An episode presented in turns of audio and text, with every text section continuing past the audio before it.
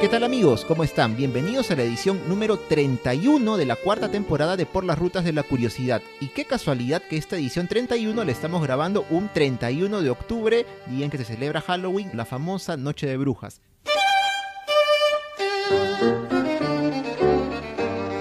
Tal Jorge? ¿Cómo te encuentras? Bien Daniel, bien, aquí listos para comenzar la edición número 31 de nuestra cuarta temporada en una noche de, bueno, los 31 siempre Sam, ¿no? ¿Qué celebramos o a qué hacemos referencia? ¿Sí? ¿La música criolla o Halloween? Vamos un poco repartidos, el año pasado hicimos algo con respecto a la música criolla, igual es, este, hoy día estrenamos por ahí un, un episodio que teníamos guardado en el escritorio de las ideas. ahí, en Patreon lo encuentran, entren a Patreon para que lo escuchen. es de libre acceso, libre acceso para todos. ¿ah? sí, para todos, para todas y todos. Y ahora sí, hablando de Halloween, vamos a hablar de un personaje del que ya antes de empezar nada más a grabar ya hemos tenido ahí, iba a haber un debate, creo yo, sobre si, estamos ante un personaje real o no. ¿Qué tal, Marian? ¿Cómo estás? ¿Qué tal, Jorge? Val, ¿qué tal? Mefistófeles. ¿Qué tal, Dani? Hola, Lili. ¿Qué tal? ¿Cómo están? ¿Cómo están? También este, un saludo para todas las personas que se están sumando a la transmisión. Ah, bueno, sí, ya, saben que estamos Es cierto, estamos transmitiendo en vivo este, episodio. Sí, sí, también sí, estamos, transmitiendo, También estamos transmitiendo este episodio. Un gusto estar con ustedes aquí en esta noche del 31 de octubre, que en realidad este, pues le hemos dado en la cultura popular tantos tanto significado y qué chévere que nos hayamos juntado para, para conversar también de un personaje bastante peculiar y como decíamos antes, un personaje eh, que también nos permite entender esos cambios y continuidades eh, en la historia, ¿no? Lo chévere del diablo, que ya, que ya lo han presentado, que tiene más de 100 nombres en realidad, incluso creo que hay, hay un meme. Con un audio que suenan todas las canciones, las, canciones, digo, los nombres. Los nombres. Satanás. Ajá. Lucifer. decía rayos. No, en serio. Pero bueno, hoy, hoy sí, lo que sí quisiera decir, al menos de mi parte, y creo que también los chicos están de acuerdo, es que es un tema que vamos a tomarlo con bastante seriedad, ¿no? Eh, bastante rigor también. Hemos leído, como bien decía Dani, un poco de literatura, un poco de antropología, a diversos historiadores, historias del arte también, para, bueno, comentarles justo esas huellas que ha dejado en la historia eh, el diablo, que, que, también es la historia del hombre, ¿no? Hay muchas cosas que me han gustado, sinceramente, de leer sobre el diablo y toda la relación que tiene con el hombre. En fin, ya, no voy a dar más spoilers porque quiero que, que comencemos. Así es. Ah, ahí está, yo salí en el chat, por favor. Tenemos que saludar. sí, sí, sí, porque esta vez no, está con nosotros. Sí, sí, sí. Esta vez no está con nosotros. Está en vivo, en la transmisión en vivo. Jocelyn nos dice, buenas noches, ruteros, lo harán excelente. Jos, gracias. No ha podido estar Jos presente el día de hoy, pero nos está acompañando en espíritu como corresponde en una noche mágica. En una noche, sí. sí, en cualquier momento aparece. En cualquier momento se materializa. Ahí está Jocelyn, muchas gracias. Dicho lo cual, Dicho lo cual, ahora sí vamos a emprender este camino por el Averno, por el infierno. Y para ellos ponemos una canción alusiva a esta noche de Halloween.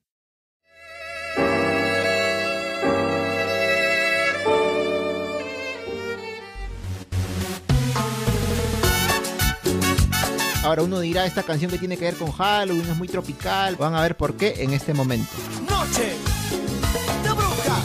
Ahí está. Entonces ahora sí comenzamos. Y vamos a conversar un poco de lo que implica la figura del, diablo, de Satanás. Quizás hay eh, una primera cuestión que de repente podríamos definir es justamente cómo nos tendríamos que referir. Porque podemos utilizar muchos términos, ¿no? El diablo, Satanás, Lucifer. Ahí eh, lo están viendo a Daniel que es Mefistófeles. Este, Luzbel. Luzbel. Luzbel. Em, no sé, este, Belcebú. Satán. Satan.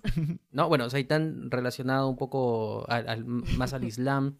Entonces, claro, esto no estaba pauteado, pero realmente, ¿cómo, cómo, cómo, cómo nos podemos referir? ¿No todos los nombres este, son sinónimos? ¿Podríamos empezar con esa pregunta? Todos los nombres son sinónimos. O sea, lo que pasa es que no. Ya, a ver. Vamos. vamos, vamos. Las mismas cualidades y características de la personalidad del diablo, yo voy a tomar el nombre de el diablo, en los diferentes eh, lenguajes, estamos hablando del hebreo, el griego, vamos a decir que algunos términos, lo que pasa es que algunos son eh, polivalentes, ¿no? o sea, tienen diferentes significados, eh, o polisemia más bien es el término, mil disculpas, y por ejemplo diablo, el mismo diablo viene del griego diabolus, y podemos quizás como que traducirlo algo así como que acusador, calumniador, porque siempre es conocido también como el príncipe de las mentiras, ¿no? Mm. Este, pero más bien Satán quizás sería, creo que Satán, Satanás a veces también lo utilizan porque viene del hebreo, en realidad no sé qué, qué prefieren ustedes, porque diablo, demonio es más del griego, y recordemos que muchos que hemos tenido acercamiento quizás con la Biblia, es más bien la Biblia que ha sido traducida del griego, no directamente del hebreo o, algunos libros que estaban en arameo también. Entonces, ¿nos quedamos con los vocablos griegos? Eh, en, realidad, eh, más que ello es un poco para clarificar, ¿no? Porque claro, efectivamente, cuando nosotros nos referimos de manera este, cotidiana, o sea, en realidad la, referencia o más o menos la idea que tenemos sí es del maligno, pues no del diablo, ¿no? De Satanás. Él. Eh, claro. La chica Como la chica superpoderosa. lo recuerdo. Pero, eh, pero ciertamente, cuando ya nos ponemos efectivamente a revisar un poco estos eh, orígenes propios del, del, nombre, ¿no?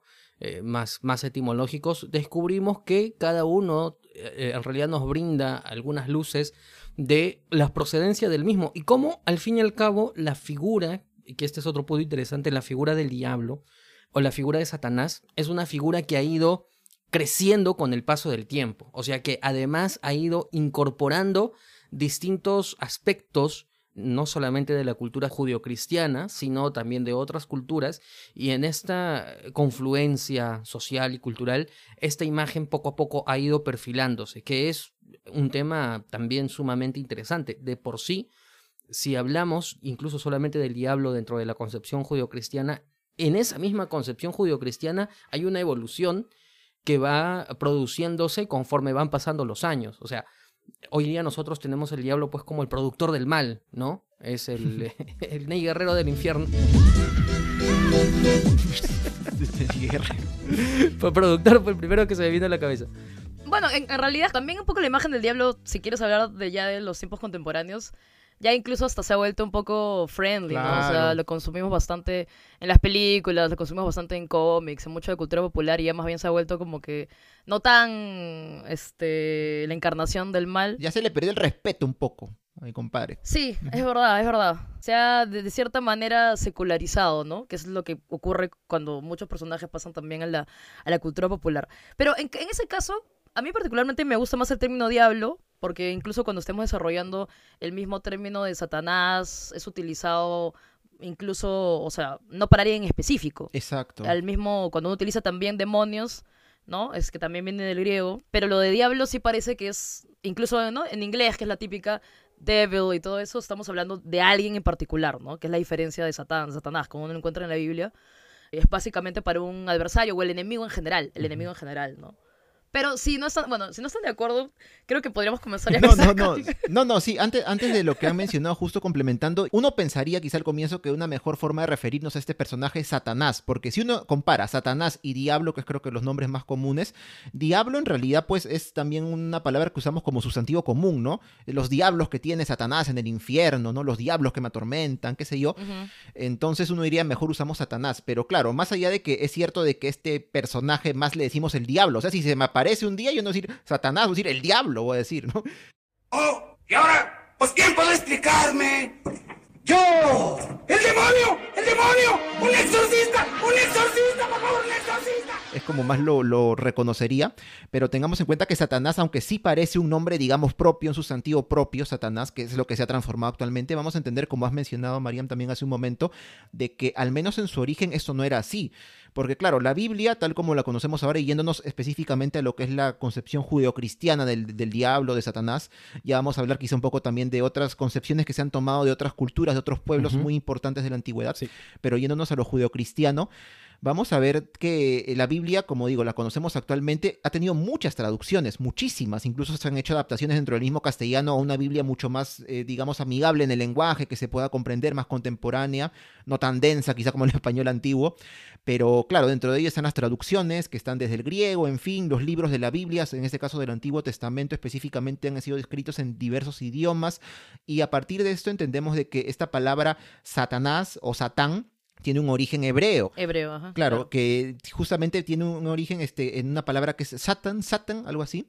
y que tiene justamente ese significado de adversario, eh, oponente, y no necesariamente como un oponente, un adversario malo, ¿no? O sea, por ejemplo, ahorita se me ocurre a ustedes dos, Jorge y María, sabotearles la transmisión, yo voy a ser el satán de esa transmisión según esta traducción o esta concepción original. El obstáculo. Claro. Satanás, Satanás. Claro, ¿no? El obstáculo. claro, que puso los obstáculos. Sea para bien o para mal, sea para bien o para mal. No necesariamente es un ente que personifica la maldad ni nada. Esto con el tiempo es que se ha ido como que adaptando y ya ha pasado a ser un sustantivo propio que se asocia pues al nombre propio, valga la redundancia, de el, digamos que el líder, el jefe de las tinieblas, del infierno, el que se opone a Dios. Y es así como sale la concepción de Satanás. En ese caso, y resumiendo un poquito, diría pues que prefería también decirle el diablo, ¿no? Para no confundirnos un poco es el diablo, no son tantos de los que hay. Así que un poquito ahí yendo para esa, esa terminología que usaremos en el programa el día de hoy. Yo también creo que podemos ir por el diablo. Mm, a ver, ¿qué, este, vamos, vamos por el diablo. Vamos. A por él. A por él.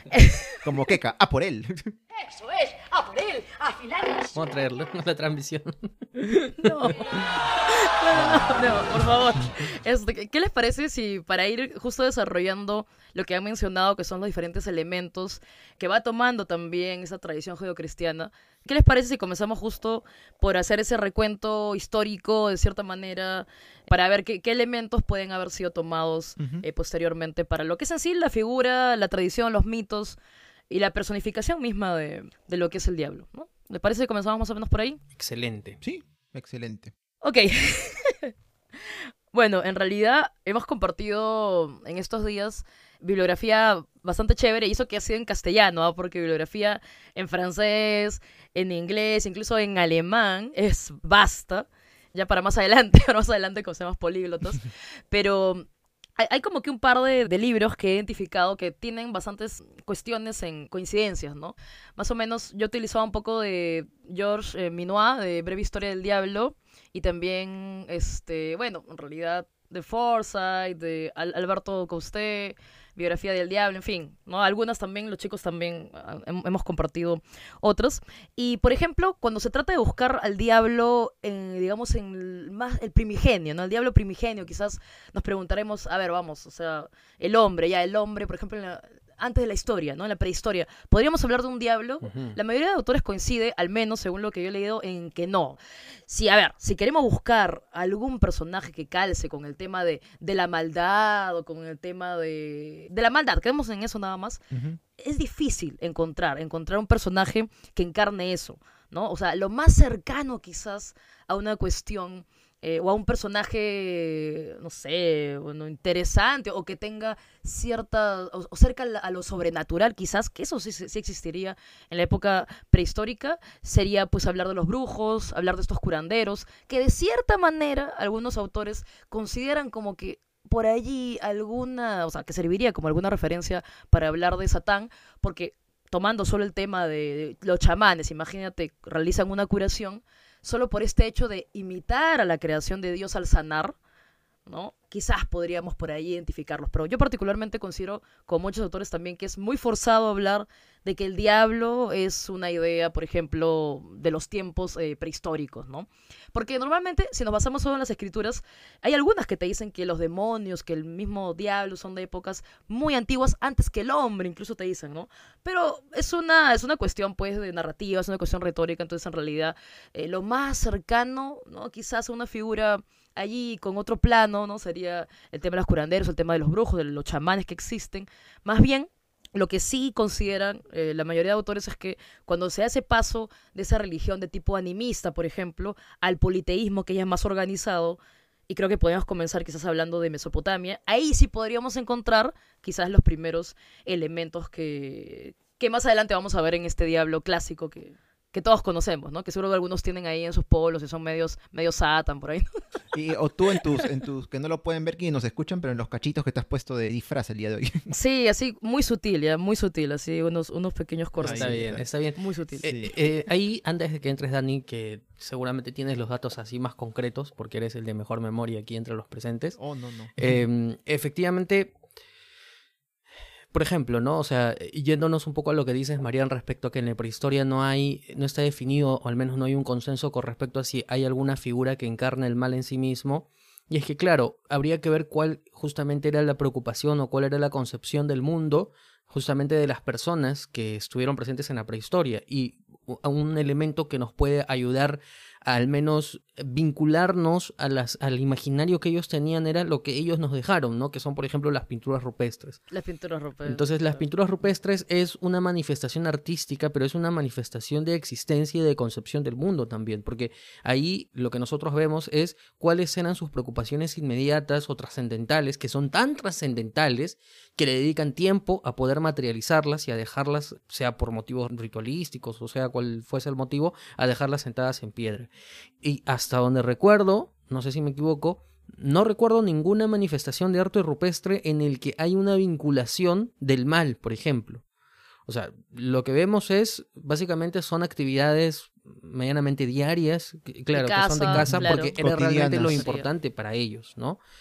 Y ya luego, si nos vamos al análisis de las religiones, por ejemplo, en el sentido de cuál es el, sustento para la existencia de las religiones, mucho se dice de que justamente esta búsqueda del entendimiento de las cosas que pasan alrededor es lo que hace que las personas eh, poco a poco empiecen a conceptualizar la presencia de deidades que, que, que, son extraterrenas, ¿no? O sea, que tienen un poder mucho más allá del que pueden tener las mismas personas. Y a partir de ahí nacen los dioses, pero son unos dioses animistas, como tú decías, ¿no? Que están más vinculados con la naturaleza y que poco a poco ya van evolucionando, que va de la mano con la nueva concepción que van teniendo las civilizaciones y a partir de ahí las religiones van cambiando en su pretexto también y ya nacen dioses que en los que ya no solamente es un tema que también todavía sigue siendo un tema que justifican fenómenos naturales, pero que también ya les dan una personalidad propia y que empiezan a vivir sus propias historias, ¿no? Que es una una confluencia también de las religiones. Todas las religiones, que es lo interesante, incluyendo la judio-cristiana, son religiones en las que sus protagonistas tienen historias, tienen aprendizajes, o sea, viven cosas, este, son vengativos o, no, no lo son, qué sé yo. Y es ahí cuando podremos ir rescatando de que conforme van avanzando las civilizaciones, vamos viendo que el concepto del mal es un concepto que poco a poco va formándose. O sea, al menos de acuerdo a las fuentes que también hemos ido consultando, la idea con la que me quedo un poco es que no es que el mal aparece de pronto. O sea, no es que esa concepción del bien versus el mal ya es inmediata con el nacimiento de la religión. O sea, las primeras religiones no son así. Las primeras religiones establecen algunos seres sobrenaturales que justifican fenómenos, como lo decía, pero no es que sean malos per se. Es que su naturaleza en sí misma es tal cual, ¿no? O sea, no son dicotómicos, ¿no? Quiero decirlo. Mm, no, sí, solamente eso, ¿no? Que no son necesariamente estos dioses como los que, a ver, actualmente con toda esa tradición judeocristiana y todo esto que ha impregnado, pues toda esta parte del mundo, una vez más, como repito, y otras como Europa, quizá a lo largo de tantos siglos, tenemos esa visión, ¿no? De que Dios es uno solo este, que ha tenido su hijo, que es Jesús, y que Dios, obviamente, por un lado, quizá lo puedan pintar, ¿no? Como que Dios es completamente amor, o por otro lado, que quizá creo que sería más adecuado, Dios es un ser bueno, el ser supremo, pero que es justo, ¿no? Sobre esta justicia que se basa más o menos su entendimiento. Mientras que, como había mencionado, su contraparte, que actualmente es lo que vemos como el diablo, como Satanás, es todo lo malo, todo lo malo, y se presenta justamente esta cosa medio maniquea, ¿no? De que no, es, es bueno o malo nada más. Y nos olvidamos un poco quizá de que en religiones antiguas, y solamente yéndonos a la zona quizá eh, de Oriente Medio, este, o quizá ya un poquito más pegado a Europa, y ancestralmente me refiero como en Mesopotamia, en Palestina, en Egipto, vamos a encontrar de que tienen obviamente su panteón de dioses y que estas deidades tenían unas características, como había mencionado, mucho más humanas de lo que pensamos, ¿no? Tienen sus cuestionamientos morales, a veces actúan como que por su propia conveniencia, a veces sí hacen como que el bien, ayudando a otras personas o a otros dioses, y es muy diferente a, lo que, a nuestra concepción actual de Dios que podemos tener y por ende del enemigo que puede tener Dios, que es el diablo.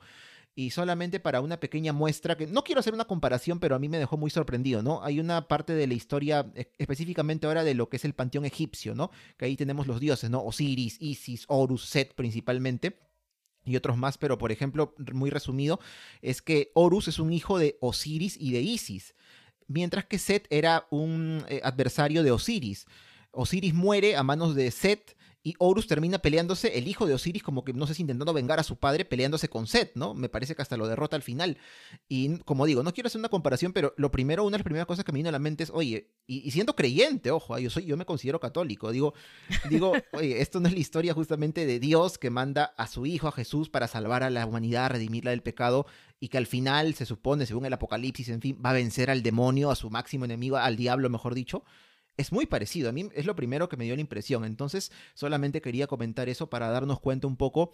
Eh, creo que tú, Marian, querías comentar otra cosita. No sé si tendrá relación con esto, pero solamente quería decirlo para entender un poco cómo es que esta concepción que tenemos actualmente del diablo, volviendo al tema del que estamos hoy, eh, pues se basa mucho, mucho, y es un poquito difícil a veces dejarlo de lado en esta tradición judio-cristiana, ¿no? De las religiones judía y cristiana, pues que conocemos bastante bien en, esta parte del mundo, sea que la practiquemos o no. Sí, concuerdo con todo lo que han mencionado, este, sobre todo creo que dos cositas bien, bien importantes y chéveres también que han dicho, y es que lo que pasa es que, ya, tú has mencionado, por ejemplo, estos mitos de la, la, la triada principal que no voy a decir la Sagrada Familia, pero sí tiene una ambivalencia, tiene una equivalencia, disculpa, con, con la Sagrada Familia. Pero eso es lo interesante. Lo, interesante, lo, interesante, lo interesante es que las religiones eh, han estado en contacto porque las poblaciones están en contacto. O sea, si uno solo habla de lo que son las religiones, por ejemplo, bueno, creo que se les dice... Abrámicas. Abrámicas, muchas gracias. Abrámicas. O sea, el mismo solo hecho de que Abraham sea un personaje que está presente en la tradición judeocristiana, en la tradición eh, católica y en lo que es el Islam, es completamente interesante. Este, el mismo hecho de que el Islam se haya convertido, bueno, no, bueno, de que exista el Islam como monoteísmo, también tiene que ver mucho con la presencia de, judíos, ¿no? De una tradición judeocristiana en la península arábiga. Pero regresando a lo que estabas conversando, ya que tú habías mencionado el tema de, Osiris, de, de Set y todo esto, lo que yo había leído un poco sobre ello porque el diablo va a tomar también algunas este, características de lo que es Seth. Es que también nunca hay que verlo, o sea, como, como que el mito está estático, sino más bien que el mito va de la mano con la ciudad más importante, el mito se va transformando e incluso por momentos, en el caso básicamente de lo que es la cosmogonía y toda esta cuestión de la misma mitología egipcia, es como que el pobre Seth se va a convertir en un dios de la maldad, ¿no? Cuando en realidad simplemente eh, comía, o sea, o sea, lo que quiero lo que comprendamos es que muchas veces, por ejemplo, los egipcios van a tomar esa idea de esto de convertir a Set cuando ya tienen presencia griega, ¿no? Entonces, o sea, hay que, hay que entender eso. Lo mismo cuando hablamos de estos, de esta tradición judeocristiana, que va a hablar de una lucha, como ya lo he mencionado también Dani y Jorge, esa lucha del bien y el mal y todo eso, esa es una concepción del zoroastrismo, ¿no? Es una concepción más deísta. Entonces hay que entender, o sea, lo, lo que me parece importante aquí para seguir conversando es que han estado las religiones alimentándose de diferentes tradiciones a lo largo de los siglos es difícil quizás reclamar, ¿no? Esto es mío, ¿no? El diablo es mío, o sea. bueno, este, no, no, o sea, a ver, a ver, a ver. En algunos momentos sí, ¿no? Porque lo interesante es que estas primeras religiones organizadas, politeístas, y aquí también no se olviden que hemos tenido, claro. Este, una gran religión, pues, bueno, una gran tradición ancestral del politeísmo, como que no necesitan mucho al diablo como lo conocemos, ¿no? Como la encarnación de la maldad, porque tienen estas diferentes divinidades que cada divinidad es para tu necesidad, ¿no? O sea, no importa tener un un panteón de, de 100, de 200 divinidades, como va a ser en un momento el panteón babilónico, por ejemplo, o el mismo panteón egipcio, porque tienes un dios o una diosa para cada una de, las necesidades. Pero lo interesante es que estas mismas religiones, estas mismas tradiciones, también van a beber, pues van a alimentarse de lo que es el masdeísmo, de lo que es el, el zoroastrismo, y es esta idea del bien y el mal, y muchos personajes van a ir tomando esas características. O cuando vemos la presencia griega, los griegos también van a ir dotando a estos personajes de ciertas características, ¿no? Entonces,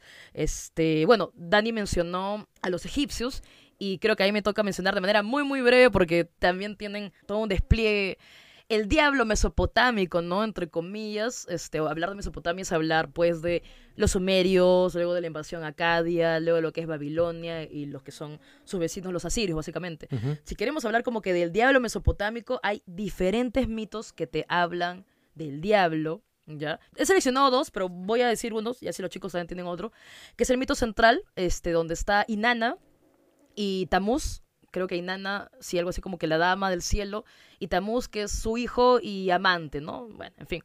Y aquí, por ejemplo, aparece la figura de Satarán, Ajá. Ujú. que es el dios serpiente. Hay que entender también eso, ¿ah? no quiero adelantarme, pero cuando uno lee la Biblia, se da cuenta que el diablo del Antiguo Testamento, o sea, a ver, ¿cuántas apariciones tiene el diablo, no el mal, en el Antiguo Testamento? O sea, no podemos comparar el diablo en el Antiguo Testamento con el diablo en el Nuevo Testamento, ¿no? Y menos en el Apocalipsis, o sea, Dios. No, no hay. Por eso mismo. Este, pero bueno, acá, este, rapidito les comento, ¿no? Este mito, que es uno de los mitos centrales de la teogonía, está Inanna, claro, que comete incesto con su hijo Tamuz, y aparece esta figura del dios serpiente Satarán, que el mismo nombre ya te recuerda un poquito de quién estamos hablando. Este, y también más adelante va a aparecer también en la versión hebrea.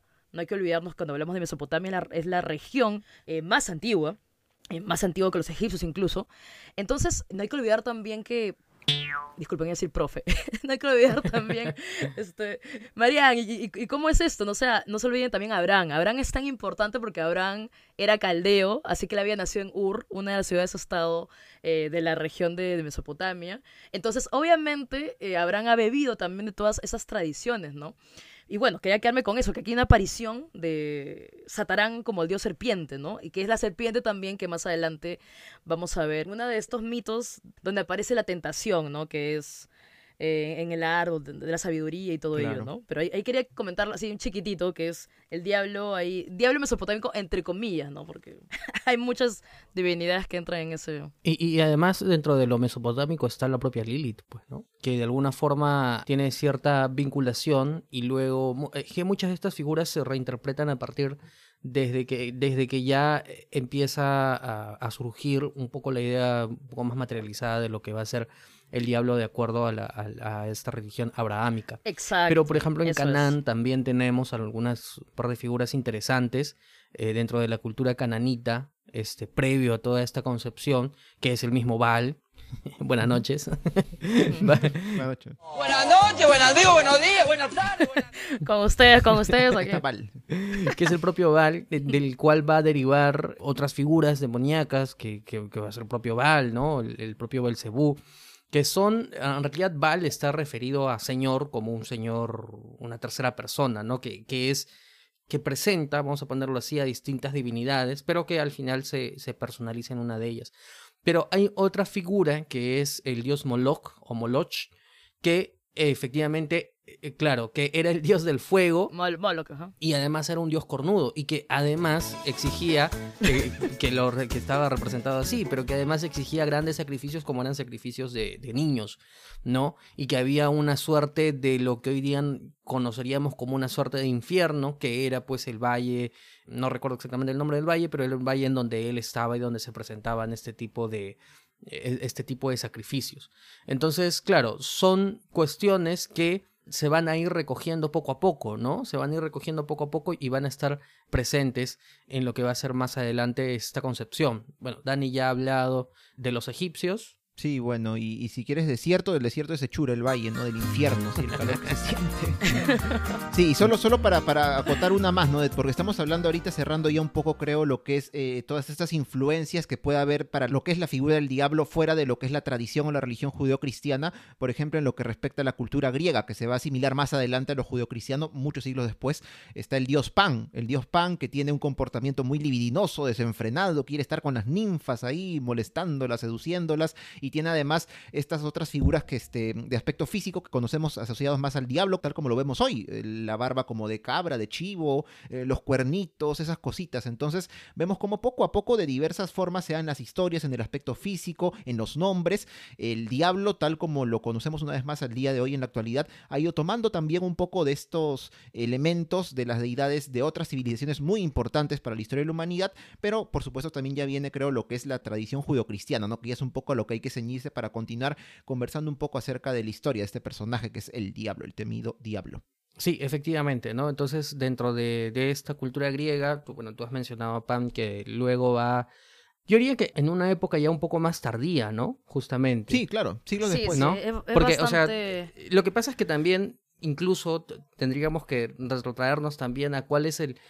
Quiero ponerme en orden. La naturaleza, Claro, la naturaleza. e- efectivamente, o sea, los dioses eh, griegos están eh, vinculados más a, a- un tema este, anímico, ¿no? pero tienen sus propias leyendas, tienen su propio desarrollo, ¿no? Pero lo que quería referirme era de que estas ideas van a ir adaptándose conforme cuál es la suerte también y cuál es el destino del propio pueblo judío, ¿no? Porque entendamos una vez más, o sea, nosotros estamos hablando del diablo dentro de nuestra concepción cristiana, católica, pero que está nuestro antecedente inmediato, claro que es el judaísmo, pero a su vez el judaísmo, como, más que como religión, como pueblo, fue un pueblo que tuvo distintas vicisitudes a lo largo de su historia y esta interacción con otros pueblos o con otras culturas que en algún momento las aglomeraron va a tener una influencia directa con su propia concepción de la religión. Entonces, al fin y al cabo, también para irnos con esta idea que la religión planteada, incluso dentro de la concepción judío-cristiana, no es una, o sea, no fue algo que, como los diez mandamientos, fue escrita en piedra y que ahí se quedó, ¿no? O sea, que desde el, desde el primer momento, desde el momento en que se actualizó el Génesis, ya quedó establecida tal cual. No es así, sino que fue evolucionando, pero también trayendo de sí otros elementos conforme iba teniendo contacto con otras culturas, ¿no? Entonces, este, recordemos, por ejemplo, que el pueblo judío estuvo, bueno, e-, estuvo prácticamente preso, ¿no? O sea, este, de Babilonia, Entonces ahí también hay una suerte de vinculación y ahí viene un tema que justamente Mariana había mencionado que es el zoroastrismo que es de Zoroastro, ¿no? Que él ya plantea... O Zaratustra, Zaratustra, también lo conocemos. Es, lo mismo, sí. Que ya plantea una concepción distinta del mundo. O sea, ya más allá de esta concepción politeísta en la que tenemos varios dioses que van jugando cada quien su propia agenda, así como el Congreso, este, ya plantea una concepción del bien versus el mal. Exacto. Porque, ojo, incluso, que no tiene mucho que ver, o quizás sí, dentro de la religión judio-cristiana, él, o Yahvé, eh, o Elohim, qué sé yo, se produce también de una, una suerte de religión politeísta, y él es el que toma el protagonismo y llega un momento en que él se convierte en él, el, el único Dios, ¿no? Este, que es también esa, esta evolución que tiene la propia religión judaica. Pero bueno, del zoroastrismo justamente se deriva esta concepción ya del bien versus el mal. O la concepción en sí misma del mal, o sea, el mal ya como una naturaleza propia del dinamismo del mundo. El mal existe. El mal existe y el mal se representa de determinada forma. Claro, o sea, el bien creo que es Ahura Mazda, creo. Ahura Mazda creo que es el dios supremo, ¿no? Uno de los dioses, sí, del zoroastrismo. ¿No? Y más bien creo que el diablo, entre comillas, Mazdeo creo que se llama Arimán, ¿no? Creo que eso sea Arimán. Arimán, sí. Creo que es Arimán. Claro, acá, hay que comprender que definitivamente eh, del mazdeísmo, también conocido como zoroastrismo, es que se toma esta idea, como ya le había mencionado Jorge, este, de la existencia del bien y el mal, pero sobre todo de que van a estar en constante lucha, ¿no? Pero también aparece una idea que me parece muy chévere y muy potente, no muy chévere no voy a decir, muy potente, cuando hablamos de, del diablo, y que es una de las características, y, es que está vinculado al tema del libre albedrío, ¿ya? O sea, está vinculado al tema del libre albedrío, está vinculado al tema de la decisión que va a tomar, miren, me voy a adelantar un poquito, ustedes creo que conocemos eh, bastante esta historia del ángel caído, ¿no? De que era un ser vinculado a Dios, un ser creado, ¿no? Incluso su favorito, el más bello, etcétera, etcétera.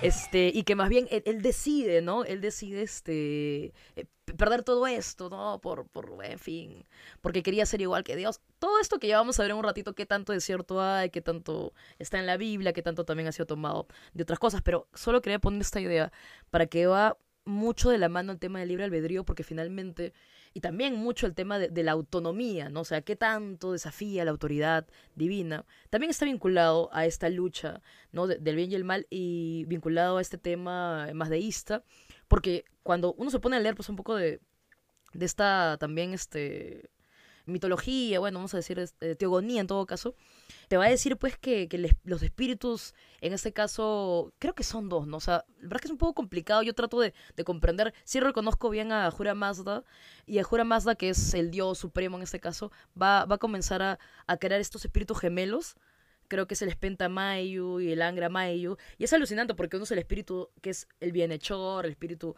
santo, y otro es el espíritu destructor. Como esta idea también, yo no quisiera reducir todo a ello, Pero pues para hablar del mal también tenemos que hablar del bien y es como que se complementan, ¿no? Y están siempre en constante, en, en constante lucha. O sea, tampoco quiero decir, ya, el diablo existe porque Dios existe, ¿no? Sería como que muy, muy, muy simplista reducirlo todo, pero, pero por ahí va la idea también, ¿no? Que finalmente van a estar enfrentados, son estos personajes completamente opuestos, pero que también se complementan, ¿no? Sí, no, y además, apuntando a lo que tú decías, el Aura Mazda, que representaría el bien, a su vez no estaba solo, ¿no? Porque estaba acompañado de los Amesha Spentas, que era una suerte de ejército angelical. Exacto. Sí, ¿no? dilo, dilo. Que, que lo acompañaban en el bien. Y por el otro lado, Arimán, Arimán. Arimán, Arimán estaba acompañado también de un propio ejército que eran los Daevas. Exacto.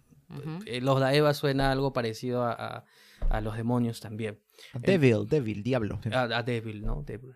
Entonces, bueno, son cositas que... Este dualismo, claro, ¿no? Ahí nos queda el dualismo, por ejemplo, ¿no? Y claro, pe- pero, un dualismo que además posteriormente, eh, eh, y vamos a ver también con la temporalidad de, de lo que le está pasando al pueblo judaico, van a irlo tomando poco a poco, ¿no? Que eso es absolutamente revelador. Y además, o sea, no, no es que nos tengamos que ir a textos demasiado oscuros para entenderlo, no, es Exacto. leyendo el Antiguo Testamento.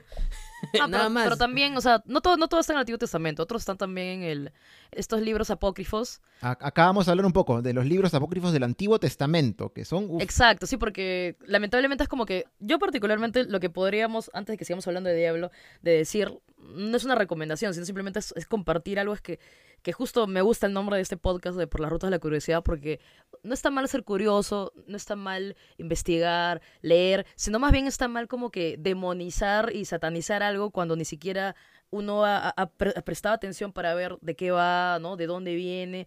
Entonces, creo que, espero que, lo que vamos a hablar el día de hoy también sirva para comprender eh, finalmente qué es el diablo o qué función cumple también dentro de la religión o qué función cumple también en, en la sociedad, ¿no? Entonces, bueno, eso quería comentar en este punto. Ahí está. Bueno, yo creo que en el siguiente bloque vamos a entrar justamente hablando ya del Antiguo Testamento, vamos a regresar con una historia conocida, yo la conocí en el colegio, que fue la historia, y vamos a ver por qué es su importancia de tocarlo hoy día, que fue la historia de Job. Majestad, acaban de hallar a Rasputín, muerto. No, ¿y cómo lo mataron? Lo encontraron en el río, pero antes lo envenenaron, lo castraron, le dispararon, le rompieron los huesos. Ah, su, ese ya no sale ni en por las rutas, ¿ah? Los personajes históricos no se pierden por las rutas de la curiosidad. Tú tampoco te pierdas nuestros episodios. Escúchalos en porlasrutas.com.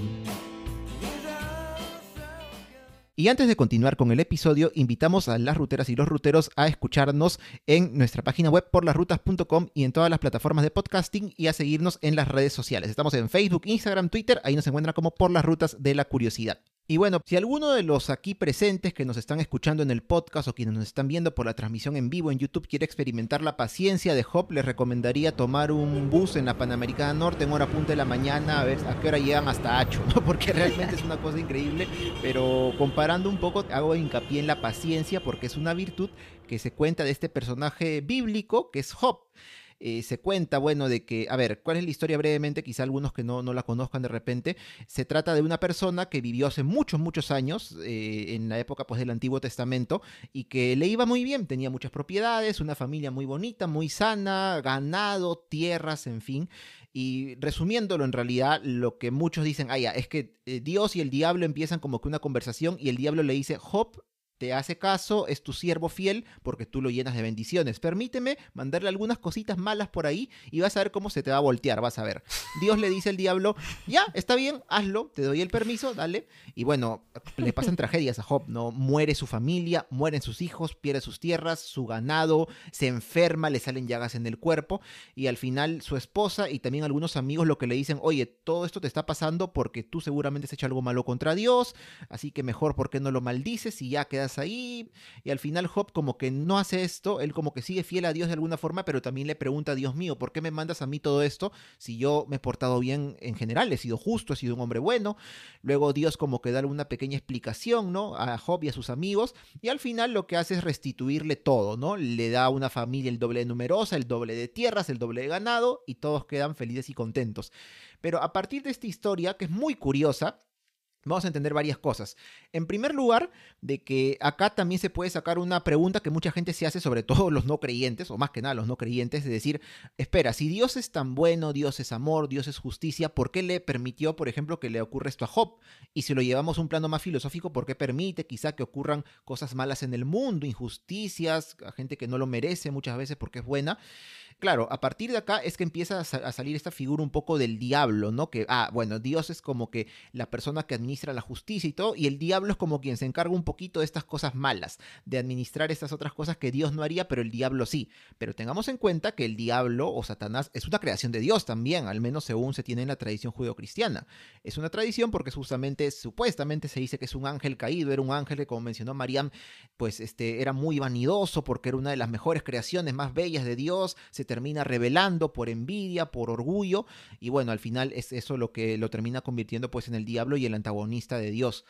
Y bueno, esta es una historia que está en la Biblia, la de Job, pero vamos a entender de que, este, Jorge, como, como justo antes que de darte la palabra, en primer lugar, vamos a entender de que el concepto del diablo no es tal como lo conocemos, en este caso del libro de Job. Más bien, el diablo o Satanás aparece como el Satanás, como este sustantivo común que habíamos dicho al comienzo del episodio. Así es. ¿no? Como un nombre propio. Así que hay un poquito ahí una primera diferencia que podemos encontrar en este libro.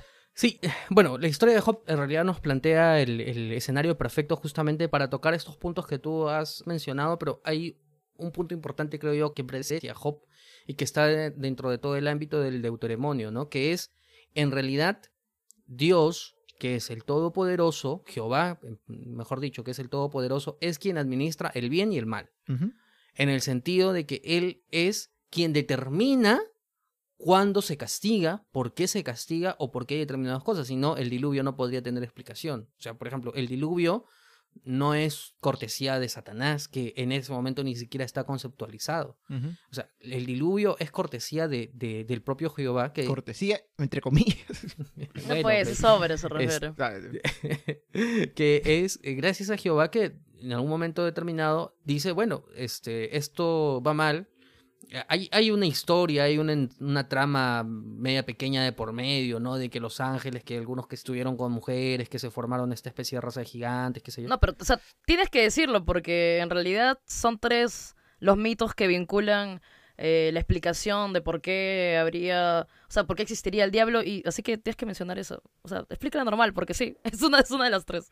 Y, y, bueno, sí, efectivamente, ¿no? Que es estos ángeles que en teoría ayudan a Dios o a Jehová la, la conceptualización del mundo mismo, pero que cuando ya están en la tierra se dejan, no, no, no hay una, ten- no sé si hay una tentación de por medio, pero como que se dejan estar. No, No, tuvieron relaciones sexuales con las y mujeres. claro, o sea, Así fue, así fue. sí, efectivamente, Está en el no, pero me refería Está a en su, el a su- Génesis, está en el se, se Génesis. tentaron.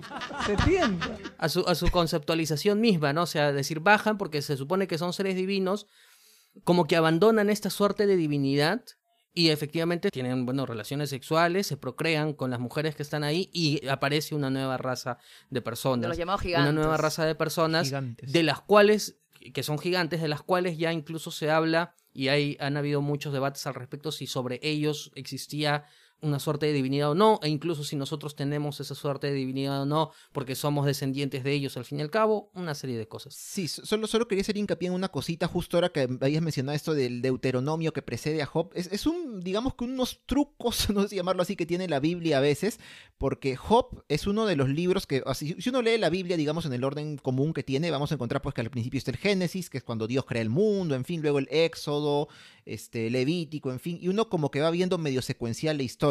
Y el libro de Job está como que a la mitad, o un poquito después de la mitad del Antiguo Testamento. Pero en realidad vamos a encontrar que la historia de Job y el momento en que se escribió fueron al parecer mucho, mucho más antiguos, o, o- casi tan antiguos, mejor dicho, como el Génesis, en la misma época en la que se escribió, me refiero. Este, entonces, más o menos por acá podemos como que también tomar en cuenta esto cuando de repente alguien quiera leer la Biblia, de repente con un, más con un, un ámbito histórico, carácter histórico, ¿no? No necesariamente los libros van a estar en orden cronológico, solamente eso quería mencionar. Sí, ese es un, ese es un buen punto. Claro, claro. Eh, pero, por ejemplo, hay un pasaje de Isaías 45 en el que dice, yo, o sea, que se refiere a Yahvé, dice, ¿no? Yo soy Yahvé, no hay ningún otro. Yo modelo la luz y creo la tiniebla. Yo hago la dicha y creo la desgracia. Yo soy Yahvé, el que hace todo esto. O sea, al- a, lo que me quiero referir, antes que entremos ya en concretamente de Job, es de que bajo esta concepción deuteronómica de Yahvé, él es el que crea el bien y el mal. O sea, aquí no hay una lucha entre el bien y el mal. A eso me refiero. O sea, no hay una lucha entre Dios que hace el bien y un ente, sea Satanás o sea quien fuera, que está haciendo el mal constantemente y que está... En... No, es Dios quien decide por qué pasa el bien y por qué pasa el mal. Y él decide cuándo se hace bien y cuándo se hace mal. Y es más bien en Job cuando por primera vez se incluye este factor en el que tampoco es que Satanás haga el mal porque es la encarnación del mal.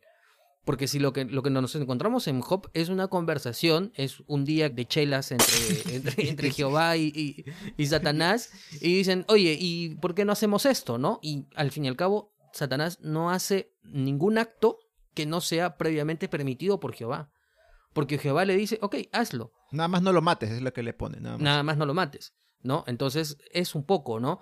Y parte de las conversaciones que tiene Job con sus amigos es o al menos de acuerdo a alguna de las fuentes que hemos encontrado, es una especie de, crítica, ¿no? Justamente a esta concepción de Jehová como hacedor del bien y del mal, que a pesar de que las personas son justas, igual les pasa cosas malas. ¿Por qué? Si se supone que yo hago el bien, tendría que pasarme cosas buenas, ¿no? Entonces, esto ya plantea o va empezando a perfilar una figura que no es el mismo Jehová, sino que es otro que es el ejecutor del mal, que es Satanás en contra de Job, ¿no? Al fin y al cabo Job demuestra pues su, fidelidad a Dios, demuestra su fe y es ah, recompensado restituyéndole todo lo que había perdido y vive feliz para siempre, ¿no? O más o menos así. Pero nos sirve un poco Job justamente para poder entender de que esta suerte de, de concepto es algo que se va construyendo poco a poco, ¿no? Y hay otros libros del Antiguo Testamento que empiezan a perfilar a Satanás y que poco a poco le van dando mayor protagonismo. O sea, poco a poco en él se va arrimando la maldad. Igual el Antiguo Testamento, y ahorita vamos con los textos apocalípticos del Antiguo Testamento, que es sumamente interesante, pero el Antiguo Testamento, o sea, sigue siendo el Dios que lo hace todo, que permite y que no permite, pero un Satanás que poco a poco va ganando mayor protagonismo, mayor protagonismo, en el sentido de que es el ejecutor de las cosas malas. Sí, este, bueno, yo lo que, lo que quería quizás para agregar un poco lo que acaban de mencionar, es que, a ver, lo que pasa es que el Dios, digamos que el Dios del Antiguo Testamento es un Dios también que castiga, digamos que como que se va suavizando hacia el Nuevo Testamento y se convierte en el Dios es amor, que decía Dani, y por eso es que Satanás, eh, o el diablo, en este caso elegí llamarlo el diablo, en el Antiguo Testamento, o sea, la maldad está presente, efectivamente, pero no es el diablo que luego vemos, sobre todo en el Nuevo Testamento, vinculado con eh, Jesús, ¿no? O sea, es el diablo que tenta, o sea, que va, va, a tentar a Jesús. Es muy distinto al diablo que, como ustedes mencionan, lo vemos este, conversando con Dios en este caso, ¿no? Entonces, eso, o sea, es como que Dios se va, no sé cómo decirlo. Había un autor, un antropólogo, en este, este momento no lo tengo a la mano, se lo tengo por ahí, Joseph Martínez Garrido, que él decía que era algo así como que Dios se iba como que destilando, se iba como que blanqueando, se iba volviendo bueno. se, va, eh, se va edulcorando. algo así, se va edulcorando y eso hacía que más bien el diablo vaya absorbiendo todo lo malo, ¿no? Este, y bueno, lo que ustedes comentaron que les decía que es, va de la mano también cuando la gente, digamos que puede aceptar que quizás eh, la pérdida de un familiar o una catástrofe, ¿no? Pero ¿qué pasa, como bien ustedes decían, cuando el pueblo eh, judío, en este caso, recibe eh, diferentes males, ¿no? O sea, fue en un momento Babilonia y más adelante también va a ser cuando son ocupados por Alejandro Magno, por ejemplo. Entonces, como que ellos se preguntan, ¿no? O sea, ¿por qué pasan estas cosas malas, ¿no? Y se trata de explicar quién sería finalmente el que podría vincularse o englobar eh, todos estos males, ¿no? Entonces, es interesante. Yo más bien estuve revisando muy, o sea, fuera, fuera de todo esto, cómo explicaban el diablo, por ejemplo, los catequistas, ¿no? Encontré un librito así chiquitito, que si a alguien le interesa está ahí colgado este, en la web, luego vamos a dejar todo, todas las, las referencias que es, es, algo así como que este de dónde proviene algo así no de dónde proviene el diablo una cosa así pero lo más chévere es que es así un manual un manualcito que lo utilizan más bien los profesores de religión y, y, los catequistas no y obvio cualquier persona que quiera también como que adentrarse a la Biblia y tener ahí una compañía no y ellos por ejemplo explican que de alguna manera los judíos trataron de explicarle a la gente cuando preguntaban o sea quién quién quién es el el hacedor de la maldad en todo caso, y como que se trató de diferentes maneras, y te decía que eran tres estos mitos para explicar por qué el diablo, ¿no? O sea, por qué se va formando el diablo, ¿no? Y una, una razón, una explicación, disculpa, la primera, es la que ha mencionado Jorge, que era del pecado, entre comillas, de, de los ángeles, y que más bien fue lo que generó que se mande el diluvio, ¿no? Pero digamos que este pecado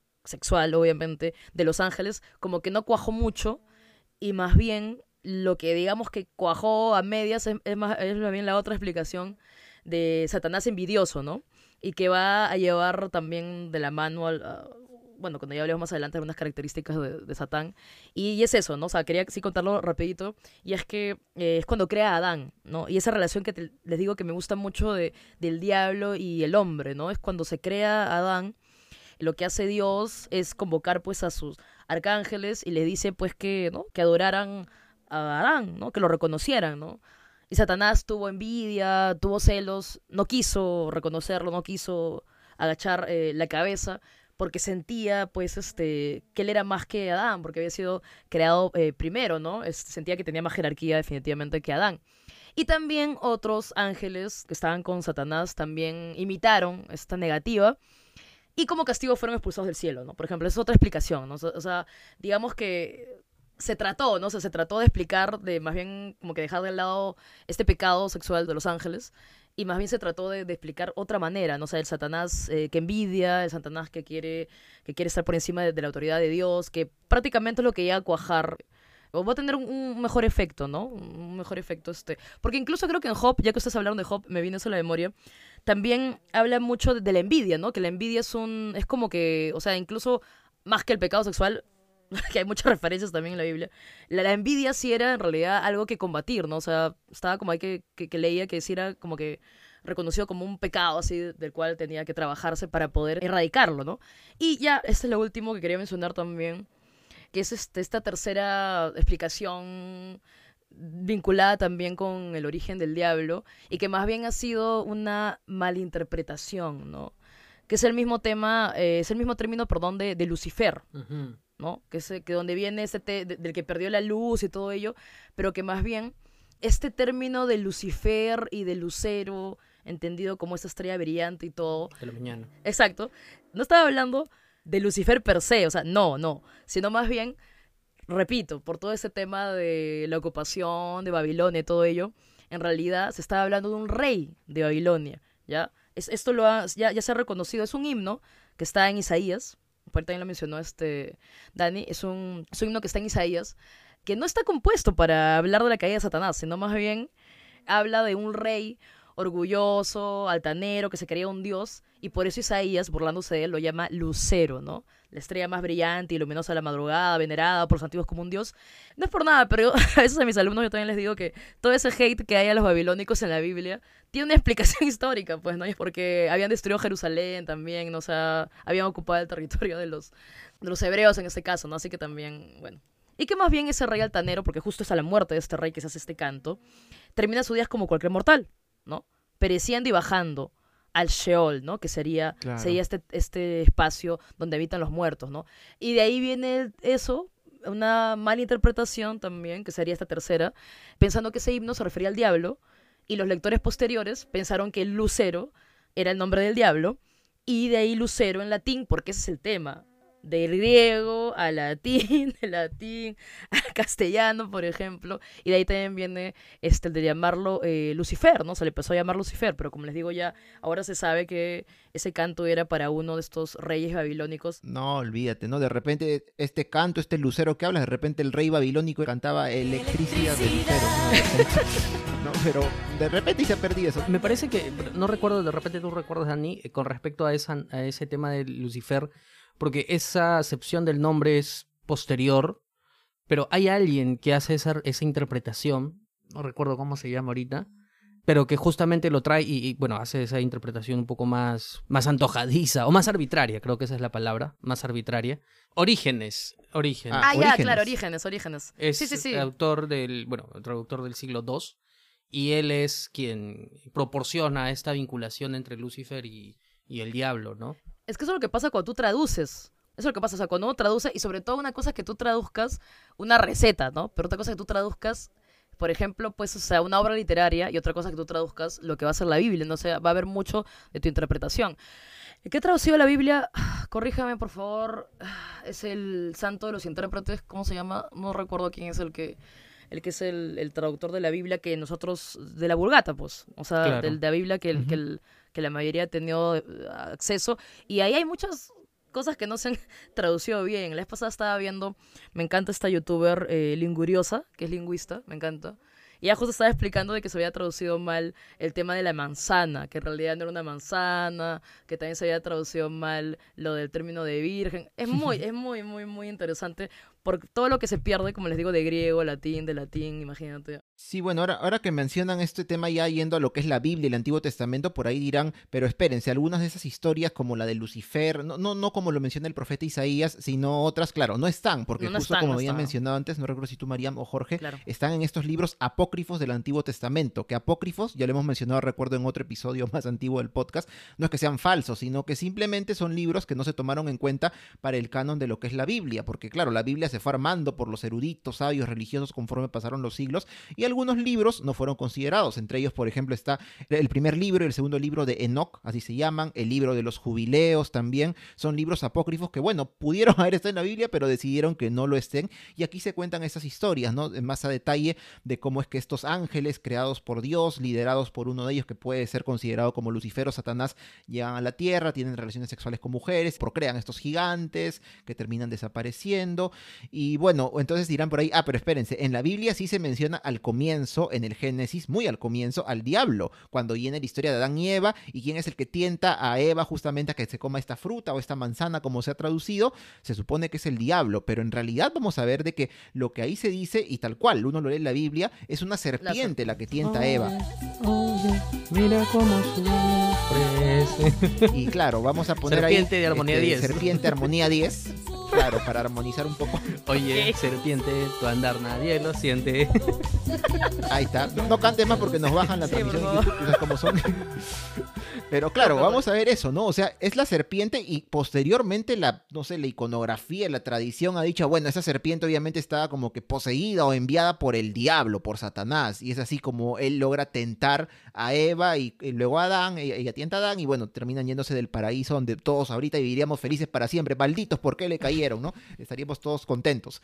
Pero bueno, es un poco esto entender, ¿no? Este, a partir de acá de que eh, no vamos a encontrar en el Antiguo Testamento muchas referencias específicas al diablo, a Satanás, tal como lo conocemos, salvo por el libro de Job, un poquito, por Isaías, por el Génesis, pero en cambio vamos a encontrar, como había mencionado ustedes chicos, eh, que Dios es quien más bien manda todas estas desgracias que pueda haber, ¿no? El diluvio, la destrucción de las ciudades cuando Josué llega con los israelitas a toda la tierra de Canaán, los castigos que se les pone al pueblo cuando los reyes israelitas no sirven a Dios y se decantan por adorar a otros dioses.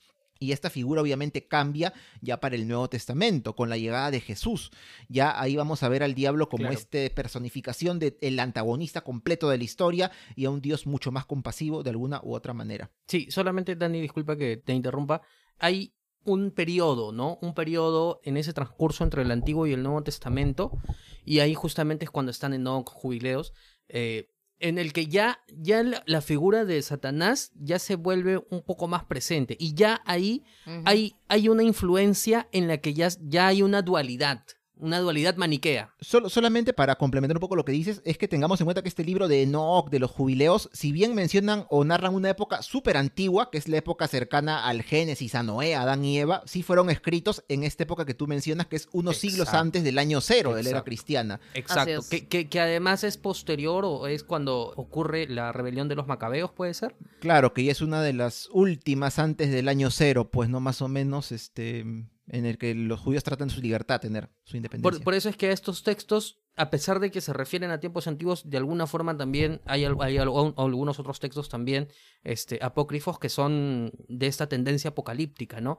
Porque ante el peligro y ante lo que ocurre, ya se ve al final qué es lo que va a pasar. Hay textos apocalípticos, así como el Apocalipsis propiamente, en los que se hablan de luchas especie de cósmicas, ¿no? Entre monstruos del diablo y qué sé yo. Hay ya en el Antiguo Testamento. Oh, qué miedo. Em, pero bueno, ya para cerrar, porque ya, ya nos estamos yendo demasiado. Sí, si no se, con el- se va a hacer muy largo. Esto iba a ser solamente el contexto. Bueno, ya.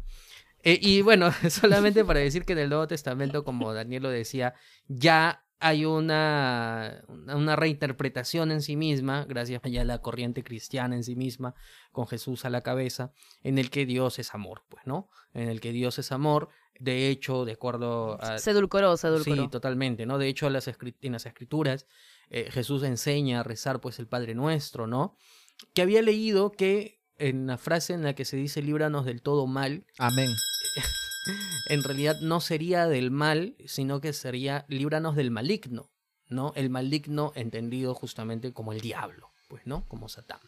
Hay que, hay que ver en qué siglo, pues, ¿no? Se da eso para, para entender. ¿Y qué, y qué traducción de alguna manera? Pero sería fuerte de, de- de saber que fue así realmente. Sería fuerte saber que en esta oración que los creyentes rezamos, pues Bueno. estuvo a punto de mencionarse quizás, ¿no? Al, al diablo. Pero, pero bueno, o sea, tengamos en cuenta, como decía Mariana al principio, hoy en día el diablo es friendly, ¿no? O sea, incluso ya eh, en épocas posteriores, cuando es tra- retratado en leyendas, se le retrata pues de- incluso como que puedes aprovecharte, ¿no? Puedes estafar al diablo, ¿no? O sea, haces que el diablo haga algo y al final cuando ya le tienes que pagar con tu alma, haces una jugarreta y lo terminas burlando. O sea, pero en esos años eh, efectivamente la figura del diablo se convierte en una figura central del entendimiento de la concepción de la vida misma. Si no, por ejemplo, los sacramentos no existiesen, ¿no? O sea, el bautismo, el bautismo es una respuesta a, la, al- a intentar proteger a los niños del pecado original, ¿no? Y que son más propensos justamente a poder, no sé, pues estar de alguna forma influenciados, qué sé yo, ¿no? El diablo en el Nuevo Testamento se presenta, por ejemplo, con la tentación a Jesús, ¿no? O sea, ya con un, poder desierto. terrenal. Desechura. eh, trata de tentarlo, bueno, al Claro. final no, no lo consigue. Y al fin y al cabo, este termina ocurriendo el, sacrificio de Jesús, ¿no? Que también ha sido in- reinterpretado de muchas formas, ¿no?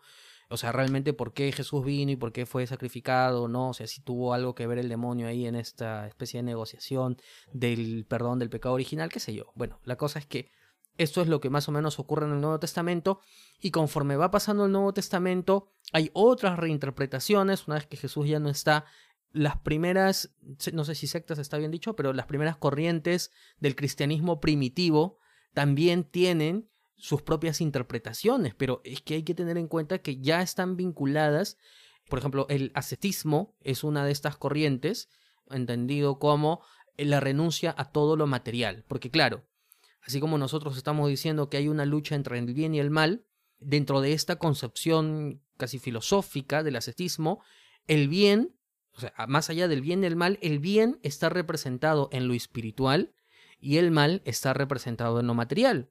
De hecho, algo de ello ya dijo Jesús también en sus, en sus prédicas, ¿no? Entonces, como lo material es el mal, hay que renunciar a todo lo material y hay que irnos a vivir pues a, lugares muy apartados justamente para poder practicar este cristianismo más, más espiritual, es decir, más vinculado al bien Te conviertes en una Z.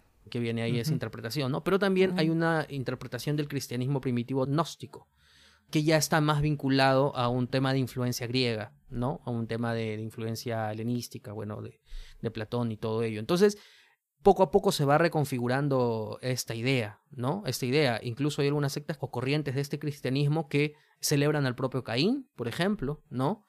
que en un primer momento pudo haber estado muy emparentado, pues, porque es el primer asesino de la historia, ¿no? Pero justamente lo reivindican en qué sentido? Y reivindican a la serpiente también porque la serpiente, al fin y al cabo, era la dadora de conocimiento. Y es más, creo que pertenece al gnóstico, hacen una interpretación que, ya solamente para terminar, que me pareció alucinante en el sentido de que ellos decían de que en realidad el mal, en este inicio de la concepción del Génesis, no era el diablo, el mal era Yahvé.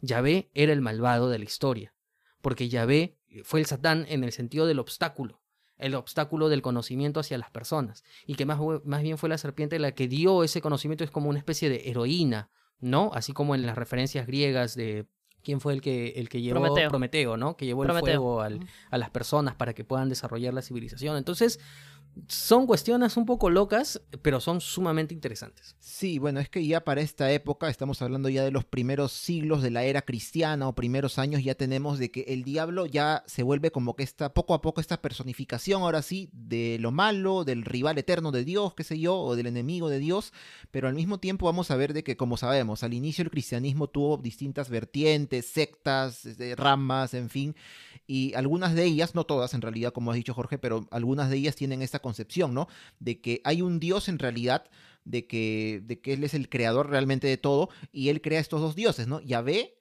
que es el que crea este mundo, digamos, como lo conocemos, este mundo material y todo lo malo que hay en él, pero también está luego el Dios protagonista del Antiguo Testamento, mientras que el Dios que protagoniza, entre comillas, el Nuevo Testamento es este otro Dios, ¿no? El que crea todo y el que sí es amor, justicia, o sea, dos eh, deidades diferentes. Como digo, no en todas las sectas o ramas cristianas o gnósticas se creía así, pero sí en algunas de ellas. Entonces sí, un poco ya nos va dando cuenta cómo es que el diablo va personificándose ya un poco como este ente que conocemos hasta el día de hoy. Claro, claro, yo ya no, yo ya no voy a hacer ninguna referencia a, la- a la Biblia porque creo que es suficiente con lo, con lo que han estado mencionando ustedes, chicos, pero yo quisiera dar como que un salto. Hace un rato ustedes dijeron orígenes. Estamos hablando básicamente de lo que sería la, la patrística, básicamente, ¿no? O sea, cuando hablamos de los padres de la iglesia que han sentado, pues, muchos de los dogmas y sobre todo de la, de la parte de la teología, ¿no? Que más que los dogmas, la teología, el desarrollo de la teología, ustedes mencionaron, pues, a un griego, ¿no? Parte de la patrística griega, que fue Orígenes, que es Orígenes, habla de Satán, ¿no? Que queda como el ángel rebelde a Dios. Y va muy chévere lo que acabas también de mencionar, este, Jorge, y es algo que en algunas iglesias satánicas que existen en la actualidad, que muchos dirán, ah, iglesias satánicas, no. ah". Eh, ellos justo quieren reivindicar la figura de Satanás como el primer rebelde eh, en el sentido de, de esa relación que yo les decía con los hombres, de dar este el conocimiento, ¿no? Y todo ello, ¿no? Pero claro. en fin, bueno, regresando al tema de la patrística, ustedes mencionaron Orígenes. Eh, Orígenes es el que habla pues de Satán como el rebelde, el que incita a otros ángeles también para seguirlo en esta rebelión ante la autoridad suprema. Pero también tenemos la patrística latina, ¿no? O sea, no está Tertuliano, pero yo sobre todo quiero mencionar a San Agustín. O sea, voy a dar un salto así enorme. Dale, dale. Este, Sí, hazlo por favor, Para porque si no nos vamos a quedar acá de- navegando en círculos. Saca la garrocha, necesitamos. Sí. Sí, voy a dar un brinco así, uh, un brinco un poquito. Ya para entrar quizás en lo que va a ser un poco el pensamiento eh, medieval, ¿no? Y es, bueno, tendré que mencionar a San Agustín, sobre todo la, la ciudad de Dios, ¿no? De Civitate Dei. En San Juan de Miraflores. Ah, no. Ciudad, ciudad. Pasa, pasa, señorita. Eh. ¿A dónde va?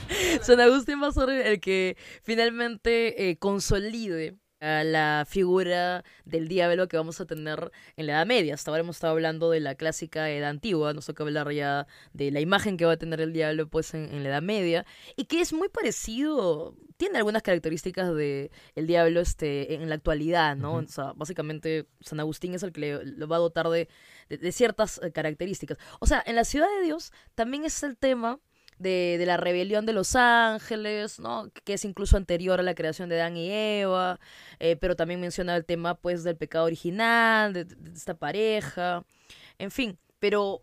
Bueno, esta imagen de la serpiente va a aparecer, ¿no? Y de ahí viene el tema de que también, bueno, el dragón, el dragón va a aparecer en, ustedes lo dijeron, los, te- los textos apocalípticos, ¿no? Un rato quizás mencionemos, para, espero que nos alcance el tiempo, las diferentes representaciones y caracterizaciones que ha tenido el diablo, pero de las primeras está eh, la serpiente y está el dragón.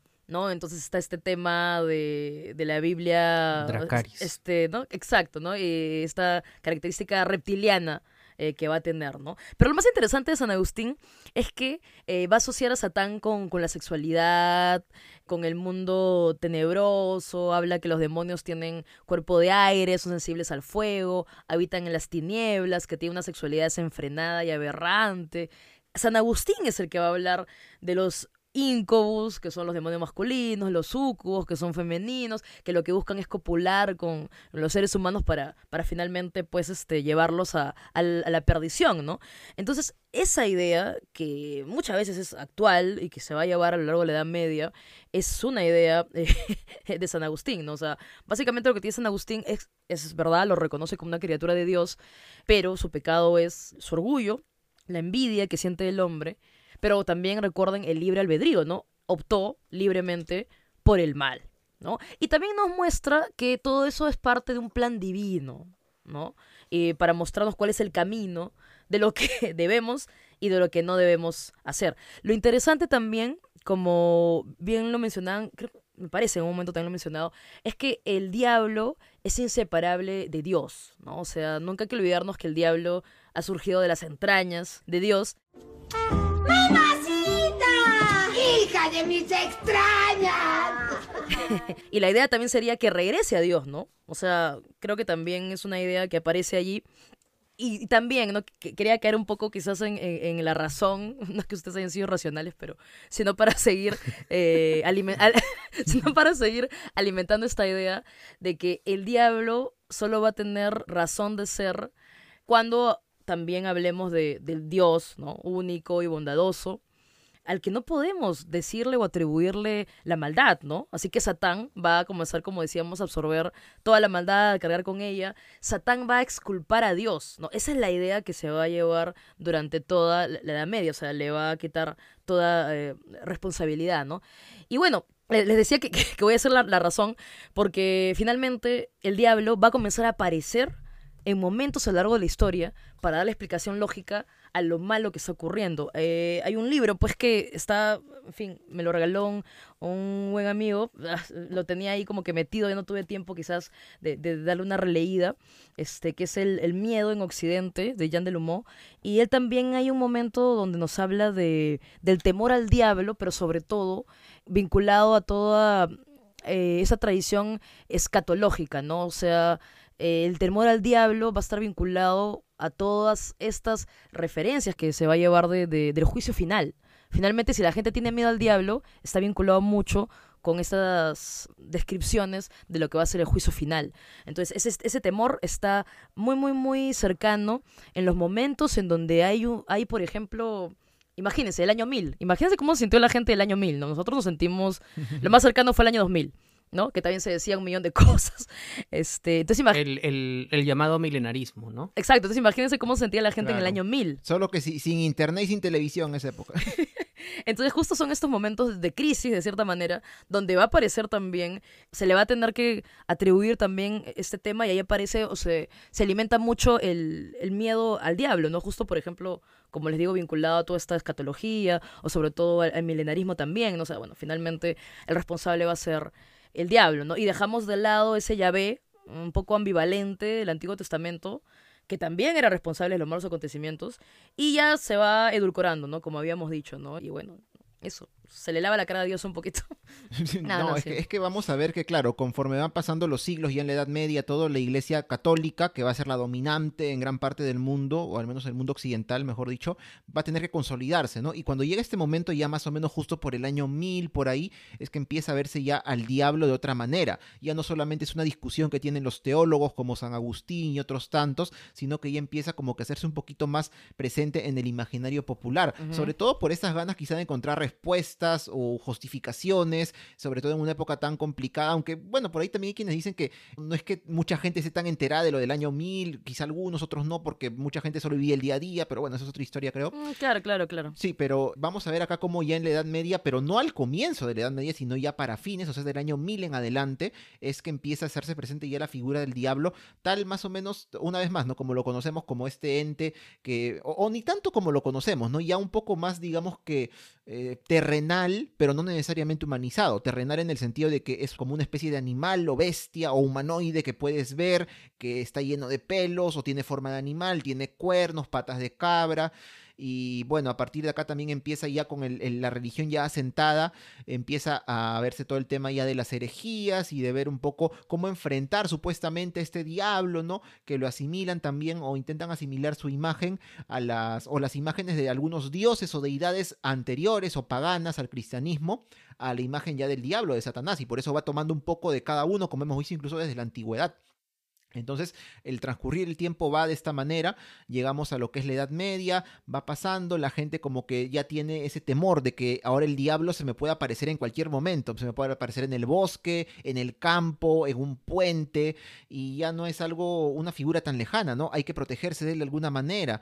Y bueno, todo este miedo lamentablemente quizá fue de alguna forma utilizado, ¿no? Porque ya empieza todo este tema de las cacerías de brujas, ¿no? Que las brujas son las que se relacionan con el diablo, que tienen sexo con él, que lo adoran, que matan niños, que esto que el otro, y bueno, se termina pues cometiendo uno de los grandes, eh, quizás genocidios, ¿no? De la historia, ¿no? Cómo, cómo llamarlo, pero una matanza terrible, ya como digo, a fines de la Edad Media, inicios de la Edad Moderna, cuando se matan a muchas personas, sobre todo mujeres, acusándolas de brujería, cuando ya lo hemos comentado en otros episodios, era muy complicado, si no imposible, probar esto, ¿no? Y utilizando métodos como la tortura, pero también eso está relacionado con el tema del diablo, porque al final si alguien se le acusa de brujería en esa época es porque supuestamente las cosas malas que puede hacer, los poderes que tiene, vienen justamente de quién? Del diablo. Era una idea que se encontraba aún muy presente, incluso en esta época que ya estamos hablando del renacimiento, que ya vienen todos los nuevos saberes este, y muchas de estas cosas, pero todavía el diablo está presente, ya incluso inicios de la, de la edad moderna, ¿no?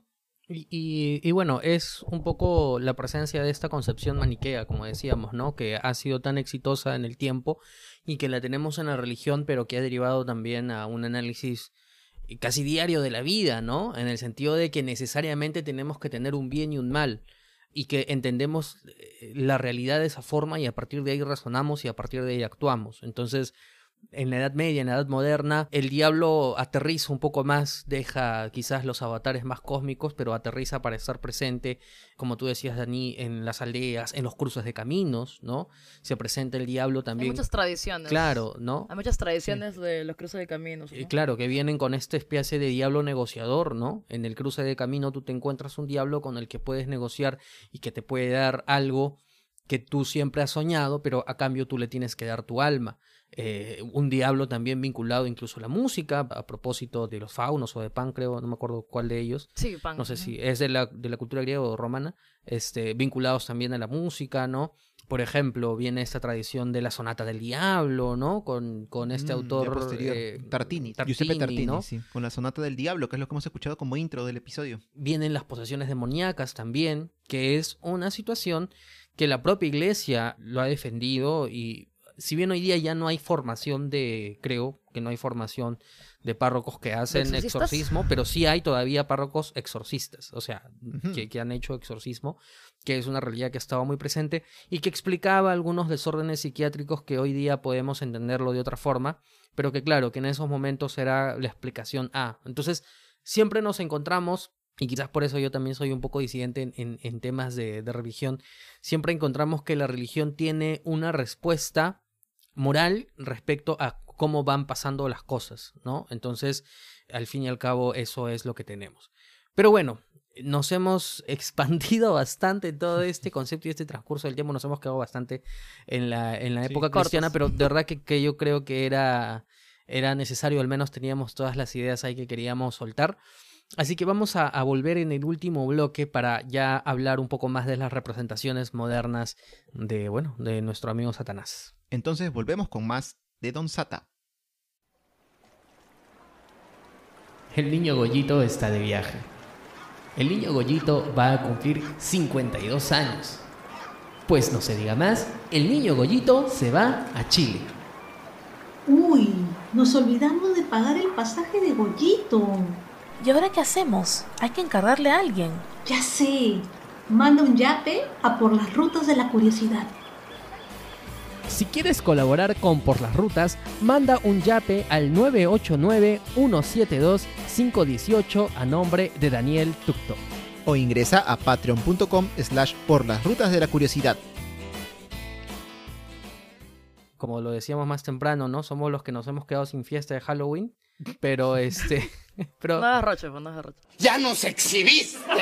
Pero conversando de un tema interesante realmente, porque este tema, de verdad que nos estamos cortando un poquito, incluso. Uh -huh. Sí, es que hay, hay, mucho para hablar, en verdad. Sí, es como que sí. ya estamos acá por el chat diciendo ya, por favor, shut up. No, mentira. sí, sí. Bueno, no, o sea, simplemente es para cambiar un poquito la, la, dirección, porque es bastante información la que hemos este, recopilado, ya que han traído a colación la Edad Media. Eh, la Edad Media por todo este tema aleccionador y, y también eh, desde el punto de vista artístico, por decirlo así, fue bastante complejo, bueno, pues representar lo que son las escenas, es que una vez se pone a leer la Biblia y dice rayos, o sea, si ustedes fueran pintores, escultores, o sea, ¿cómo, cómo diablos? ¿Cómo diablos Como puedo diablos. eh, como representar esto, no? Pero en fin, regresando a la Edad Media, la Edad Media nos va a transmitir esta imagen del diablo, como decían los chicos, con alas, con garras, con cola, pero sobre todo, ya entrando a la Edad Moderna, entre el siglo XV y el XVII, los juicios a las brujas nos van a brindar un retrato del diablo, porque muchas de ellas, pues en esta relación que, que tuvieron con él, van a, a describirlo de muchas maneras. Entonces, nos ayuda para encontrar un retrato del diablo, todos los juicios que se hicieron a las brujas, también los procesos inquisitoriales. Y, por ejemplo, ¿no? Entre tantos, entre tantos. Y les, no se preocupe que les voy a dejar para que ustedes también, también No, dale, comenten. dale, no te preocupes. Eh, bueno, ya, a ver, tenemos la protoencarnación. Para terminar, yo yo ya he hablado mucho hoy día, creo. Así que. Ya nos dimos cuenta cuál es el tema que te gusta. Bueno, les decía, ay, espérate, que hasta, ya- hasta mi perrito ya se despertó, también quiere, Oh. también quiere participar. Qué Bueno, bonito. este, a ver, hablando de, de- de perros, ¿no? Porque también, también está dentro de las representaciones, pero vamos en orden. La representación quizás más antigua, estamos hablando de una protoencarnación, ya la habíamos mencionado, era la serpiente y, o el dragón, ¿no? Lo más interesante de esto es que, a pesar de que uno dirá, ay, la serpiente no tiene garras, no tiene miembros, no, no, no, no tiene plumas, simplemente es un ser reptante, ¿no? Lo más interesante es que la serpiente es la única que puede, el único animal que puede formar por sí mismo un círculo. ¿no? Estamos Mm. hablando del uróboros. Y el uróboros es también parte, es- es- o sea, lo utilizan bastante los gnósticos como símbolo del tiempo, como símbolo de la continuidad de la vida. un ratito, my, my- my baby, ya, un ratito pues, déjame hablar, déjame hablar. Ya. Eh, el dragón, más bien. Lo interesante del dragón, y es por eso que aparece en diferentes culturas, ¿no? Es que el dragón es la combinación de animales eh, agresivos y peligrosos, ¿no? La serpiente, el cocodrilo, los leones y también animales prehistóricos. Es muy interesante cómo aparece este tema del dragón Ahí como lo escuchan, Morty, el perrito de Mariam, es el dragón en este episodio. y, y que, y, y que, a ver, lo chévere de que tenga tantos elementos es que va a poder ser reconocido por diferentes culturas. Pero vamos a quizás las más mainstream representaciones del diablo, ¿no? Hay una, que también la he visto en la Edad Media, que es la del diablo que tiene dos caras y que tiene una cara en el trasero, ¿ya? Esa también es una. Pero también hay un diablo que a veces aparece, pues, como. Bueno, muchas mujeres, lamentablemente acusadas de bruja, decían que también el diablo muchas veces aparecía como un joven apuesto, como un caballero así arrogante, con caballo, con espada.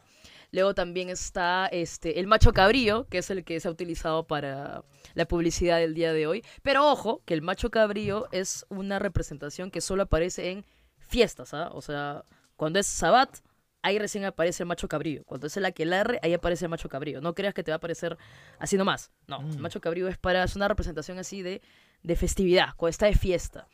También para establecer estos pactos o estos servicios, adopta la forma de un perro negro de día, eh, un gato negro de noche, también aparece eh, como un galgo negro, aparece también como un buitre. Pero lo más interesante y es que hay demasiada información también sobre las representaciones del diablo, sobre todo en las tradiciones, es que a veces aparecía pues, ¿no? Como un muchacho apuesto, también aparecía, en fin.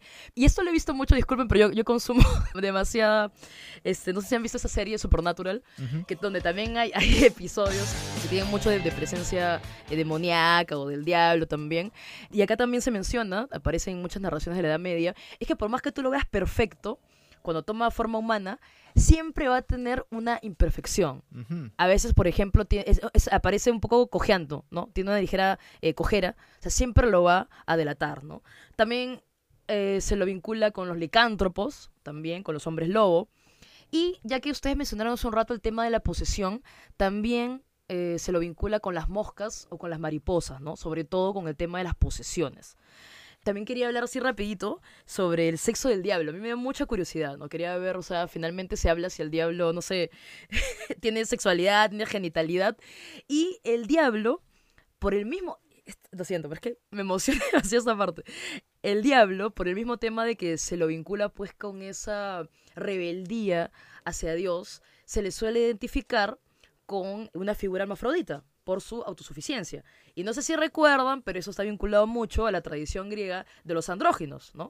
Esta leyenda donde existían estos seres andróginos y como tenían el lado masculino y el lado femenino eran superiores, entonces lo que tuvieron que hacer era separarlos, ¿no? Claro que la gente lo cuenta de una manera romántica, que por eso es que siempre están buscando su otra mitad, etcétera, etcétera. Pero la leyenda esta griega de los andróginos está muy vinculada también al diablo. Entonces el diablo va a ser identificado muchas veces con ambas, ¿no? O sea, hemafrodismo, con ambos genitales, prácticamente.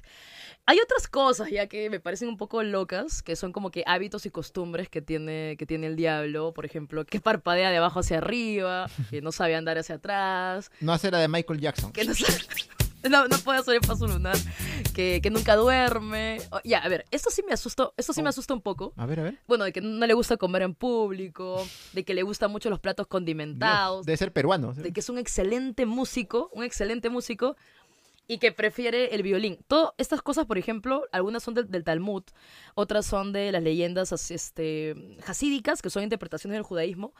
Y, eh, ¿Por qué digo que me da miedo? Porque ya se imaginan que siempre hay gente friki en todas las temporalidades, en todas las... Y se imaginan la gente en una época de cacería de brujas o de procesos inquisi- inquisitoriales sobre todo, que se puedan haber estas características en alguien, se imaginan, para poder identificarlo si es el diablo. O sea, no sé, a mí simplemente me da como que un poco este de, de pánico, ¿no? También algunos eh, han identificado las cosas que le asustan al diablo, ¿no? Porque también hay cosas que le asustan al diablo. Por ejemplo, el diamante, el jade, este, la ruda, el ricino, la piel del lobo. En fin, en fin, lo, y lo más importante, y esto me hizo recordar mucho Supernatural, es que el diablo le tiene temor, horror a la sal.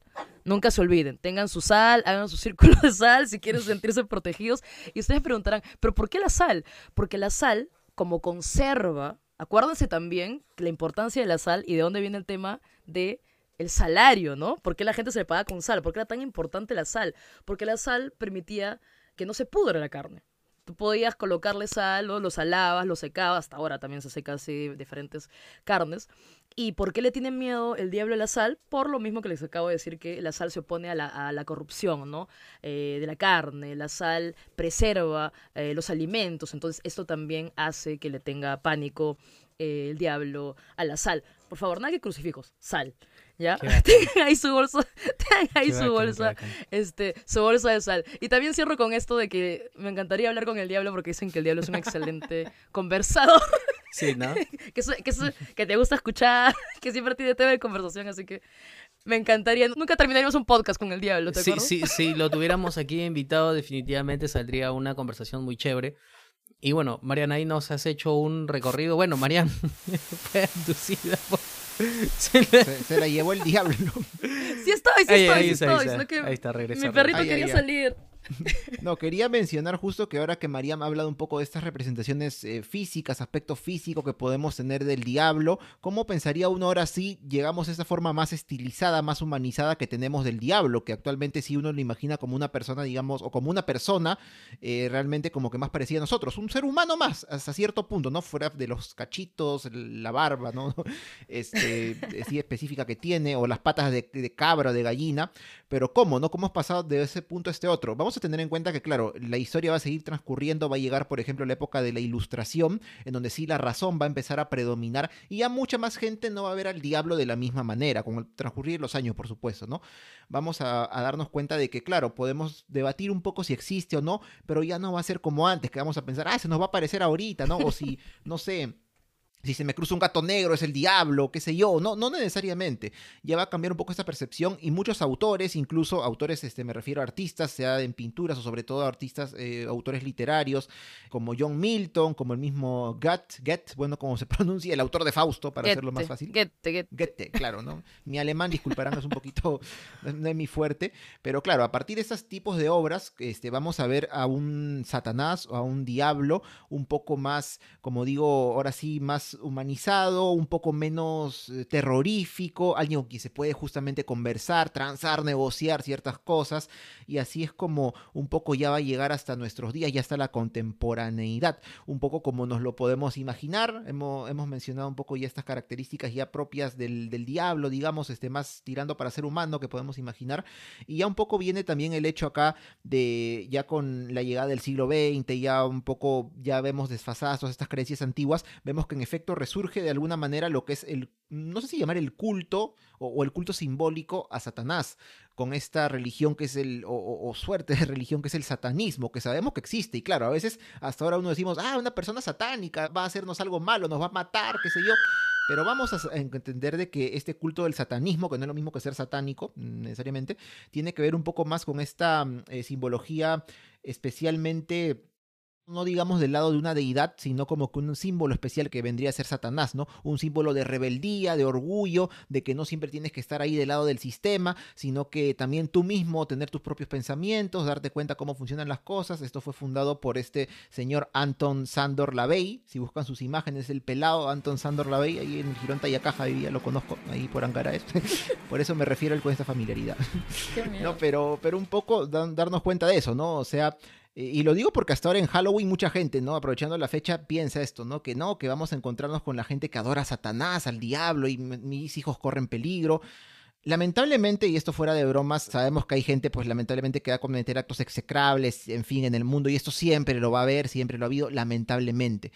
Pero este culto, entre comillas, que se le rinde a Satanás en esta religión que es el satanismo, una vez más no tiene nada que ver, no tiene nada que ver porque más bien es como que una simbología que se tiene de Satanás como este ser que se rebeló contra Dios, contra todo lo establecido y que a partir de él como que podemos tomar supuestamente ciertas enseñanzas, según lo decía la Bey para esta religión. Entonces, un poco, ¿no? Es como ya pasando ya un gran salto también hasta la actualidad, cómo es que se puede ver la figura del diablo por ese lado y también cómo la vemos nosotros, ¿no? Como algo mucho más familiar en el sentido de que ya no da quizá tanto temor, tanto miedo. No digo que no lo dé, ¿ah? pero lo vemos en obras literarias, lo vemos en dibujos animados, en sketches de televisión y claro, se le siente como que un poco más cercano y ya no es como antes, que, en canciones también, ¿no? No es como antes que solo quizá mencionarlo incluso era, oye, no, cállate, no lo menciones, ¿no? Así como Voldemort en Harry Potter. Eh, eh, eh, es que... El innombrable. Es que, pero es, eso, ese concepto de lo innombrable en realidad no es no es solamente un concepto literario, ¿no? Es que en realidad está vinculado justamente a un entendimiento o concepción de cómo tenían que ser antes, ¿no? O sea, al diablo no se le podía mencionar tal cual era su nombre. Se trataba de mencionárselo de otra forma, ¿no? A la serpiente tampoco se la mencionaba por su nombre, porque un poco que nombrarla era como manifestar su presencia, o traerla o invocarla, ¿no? Entonces eso es pero bueno, al, fin y al cabo, esta representación un poco obedece también a la evolución que va teniendo la sociedad, ¿no? En su momento fue la Divina Comedia en la que se plantea, en realidad, más que todo, la, la, suerte de los círculos del infierno, pero en su momento también, cuando estamos dentro de la concepción de los inicios del cristianismo, es que se crea toda como hay un pasaje en la Biblia que habla sobre que el demonio es legión o soy legión, no sé qué, cuando Jesús exorciza a alguien y esos, ese demonio o esos demonios o esa legión de demonios se va eh, con una manada de cerdos que estaba ahí cerca. Entonces, claro, al fin y al cabo todo ellos, todo ello viene a ser representaciones que van evolucionando con el tiempo.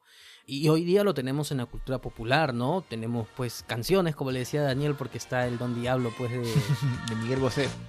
Don Diablo se ha escapado, tú no sabes la que armado, ten cuidado. de Miguel Bosé, ¿no? o sea, que es anecdótico, pero nos da un poco la idea para entender de que justamente cómo se va nuestra reinterpretación. Así que bueno, hablando de Supernatural, Marianne, yo también super fan, llegué hasta la temporada 9, 10 creo. Pero las cinco primeras temporadas, y, me acuerdo porque lo comentaba mucho con David, que ahí nos está poniendo la caja de cervezas con, su soporte, soporte monetario. lo conversábamos mucho porque lo veíamos casi al mismo tiempo. Y claro, te plantea también esta dinámica del bien, del mal, con la dinámica apocalíptica en sí misma, ¿no? Está, o al fin y al cabo, la, la idea final que planteaba era de que al final de la historia era como que una lucha entre hermanos, ¿no? Eran una lucha entre hermanos que no se entendían, que no se comprendían y que por eso iba a causar el fin del mundo. Una cosa loquísima. Pero bueno, es un poco eso, ¿no? Es un poco eso. Pero también lo del diablo o esa representación ha sido asumida o ha sido asimilada por otras culturas, por ejemplo, como la nuestra, que claro, que tuvimos un proceso de cristianización este, o de evangelización, y que después de eso el diablo ya lo hemos asumido dentro de nuestras propias costumbres. Entonces el diablo está presente en nuestras historias. Hay tradiciones de Ricardo Palma que hablan del diablo, me parece que, hay un par de tradiciones que hablan de él. Hay leyendas andinas que hablan del diablo también. Hay eh, representaciones folclóricas también con estos diablitos juguetones que están presentes en festividades religiosas. Tenemos danza propia, el Sol de los Diablos, por ejemplo, es una de ellas. Entonces, al fin y al cabo, el diablo termina siendo una figura incluso más terrena. O sea, lo hemos vinculado de una manera pues transversal, ¿no? Y, lo tenemos en todo tipo de representaciones.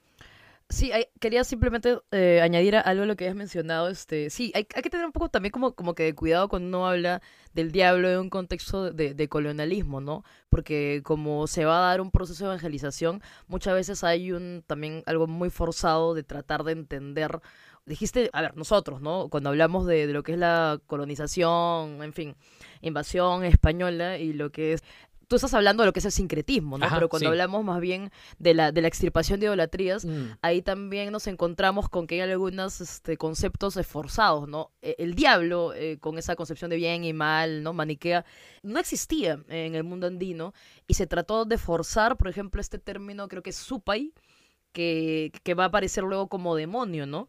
Y también a, mí más bien se me viene a la, memoria también dentro de esta lógica de colonialismo, hay un, una etnia, la etnia Igbo, que es una etnia en África, que se encuentra en Nigeria, Camerún, Ghana, etcétera, etcétera, que tiene una religión animista. Y por ejemplo, ahí hay un personaje que se llama algo así como, disculpen la pronunciación, Ecuensu, que básicamente era una deidad identificada con la guerra, ¿no? Pero por ser también ese dios tipo Loki, el dios embaucador, el dios así del engaño, que incluso era un dios venerado por los comerciantes, ya porque a los comerciantes les gustaba esta astucia que tenía para negociar, pues luego de la evangelización que se va a dar en esta parte del África, inmediatamente Ecuensu ya va a ser relacionado con el diablo, ¿no? Entonces, por eso les decía, o sea, siempre hay que tener cuidado porque al final es eso, ¿no? O sea, recordemos que van a justificar, no sé, este colonialismo va a ser justificado, incluso cuando hablamos de América, pues va a aparecer en la mentalidad europea como que el reino del diablo es más grande, ¿no? Porque también aparece América y se va a demonizar todas estas prácticas y se las va a tirar de idólatras para justificar, como les digo, esta estipación de idolatría, esta persecución en todo caso. Entonces, claro, siempre hay que tener, eh, tener cuidado, ¿no? En estos conceptos, estos procesos sobre todo de colonialismo, ¿no? Y, otra cosita también, bueno, que a quien le interesa, ¿no? Le recomiendo. Otro de mis youtubers favoritos es Antonio García Villarán. Me gusta oh, mucho el, arte como, como él. Hay un video que les recomiendo que se llama ¿Qué cara tiene el diablo realmente? Y él hace como que una rápida revisión del demonio en el arte. No me voy a poner acá a hablarlo porque ya esto se, se va a extender eh, demasiado. Pero él, por ejemplo, eh, menciona, y también lo encontré en otro en otro este blog, ¿no? Sobre, sobre arte y todo eso, una también representación antigua que estaría en la iglesia de San Apolinar el, Nuevo, en Ravenna, Italia, que es un mosaico, es un mosaico, ver que acá somos audio nada más, pero lo pueden googlear. Es el mosaico del siglo VI de la iglesia de San Apolinar el Nuevo en Rávena, Italia.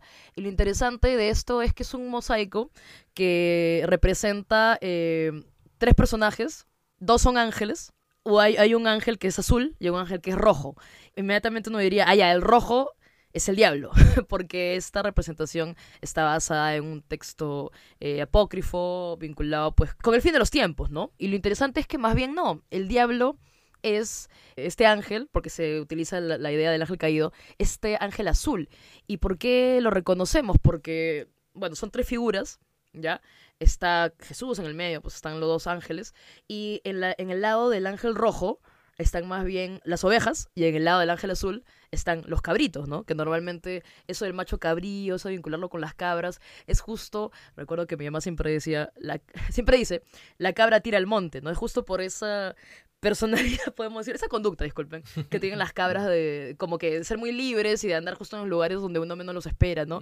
Como que no, no siguen, por decir así, este, no son muy disciplinadas, entre comillas, por decirlo. Entonces, lo más interesante es que luego este mosaico del siglo VI se va a también ¿no? malinterpretar y tomar, por ejemplo, una representación más adelante del Día del Diablo como rojo, ¿no? Que obviamente se va a nutrir de que el color es el color de la ira, ¿no? Es el color del fuego, de la pasión, etcétera, etcétera. ¿no? Eso prácticamente es, es la historia de la humanidad, ¿no? Préstamos culturales, sincretismo, influencia, ocupaciones de territorio, migraciones. Es muy interesante en realidad y el diablo también es parte de este proceso, ¿no? Sí, plenamente sí, ¿no? Entonces ahí, o sea, incluso con la colorimetría es sumamente interesante y hay muchos aspectos que realmente creo yo que nos dan paso o nos darían paso a la siguiente hora de programa. no, no, no. Nos daría paso mucho, a una, a segunda parte en la que de repente podemos incidir en estas cuestiones que todavía nos han faltado. Como tú decías, es cierto y la precisión que has hecho, porque claro, yo me refería justamente a este sincretismo que hoy día encontramos y además hay que tener en cuenta, cuando hay esta extirpación de idolatrías, lo que se entendía y cuando llega la eva- evangelización era de que las creencias religiosas o de cosmovisión que tenían los habitantes de estas zonas eran producto del diablo. O sea, pero lo entendían de esa forma. Por eso es que la extirpación es tal cual. La extirpación, perdón, es tal cual. Que era porque vamos a, sacarlos y a barrerlos de su influencia diabólica que vendrían a ser estos dioses este, tutelares del Ande o de cualquier cultura que esté de este lado del mundo. Entonces, eso también, ¿no? Como esta versión maniquea del bien y el mal o de que tú eres satánico o que tú eres diabólico, al fin y al cabo también ha sido fundamento para conflictos también, y que no solamente estamos de- hablando de la Edad Media, que lo hablamos, que por ejemplo, si nos vamos al tema de las cruzadas también, que parte de ello, o sea, parte del llamamiento a las cruzadas también está vinculado de alguna u otra forma a ello, sino también en tiempos más modernos, porque claro, siendo la religión islámica, por ejemplo, una religión derivada del judio-cristianismo también, con su profeta Mahoma, también tiene sus propios demonios, también tiene su propio Claro, saitán, y también tiene su propia concepción del bien y el mal y por qué es que ellos piensan que determinados grupos sociales, grupos culturales o grupos religiosos representan al diablo o a la maldad. Entonces es una repetición con distintos este, aspectos. Así que, bueno, la verdad es que el tiempo nos queda corto, pero con respecto al podcast, en realidad, este, Dani y Marian, yo creo que ya hemos llegado al final. Y nada, recordarle a los ruteros dónde pueden escuchar el podcast. Pueden escucharlo en nuestra página web que es porlasrutas.com y también en las principales plataformas de podcasting como Spotify, Apple Podcasts, Evox y otras más. También nos encuentran en redes sociales. Nos encuentran en Facebook e Instagram, que todavía no nos cierran la cuesta en Instagram, felizmente, como por las rutas de la curiosidad. Nos encuentran No en. Twitter como arroba por las rutas 1 y nos encuentran en... Bueno, ahí estamos, ¿no? En nuestra página web, ya lo dijo Dani. Y nada, nos reencontramos eh, con una nueva edición la próxima semana en Por las rutas de la curiosidad. La próxima semana, ¿qué vamos a hablar? Pactos con el diablo. Y claro, la, la- la continuación, la continuación, este... No, No, no, no. eh, y... No, otro tema, y- otro y tema, bueno, otro tema. nada, ya nos reencontramos en el podcast. Hasta ahí.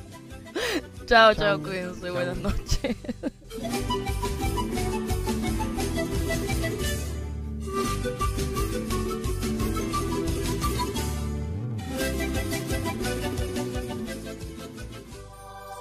Este podcast es producido por El Taller de la Curiosidad.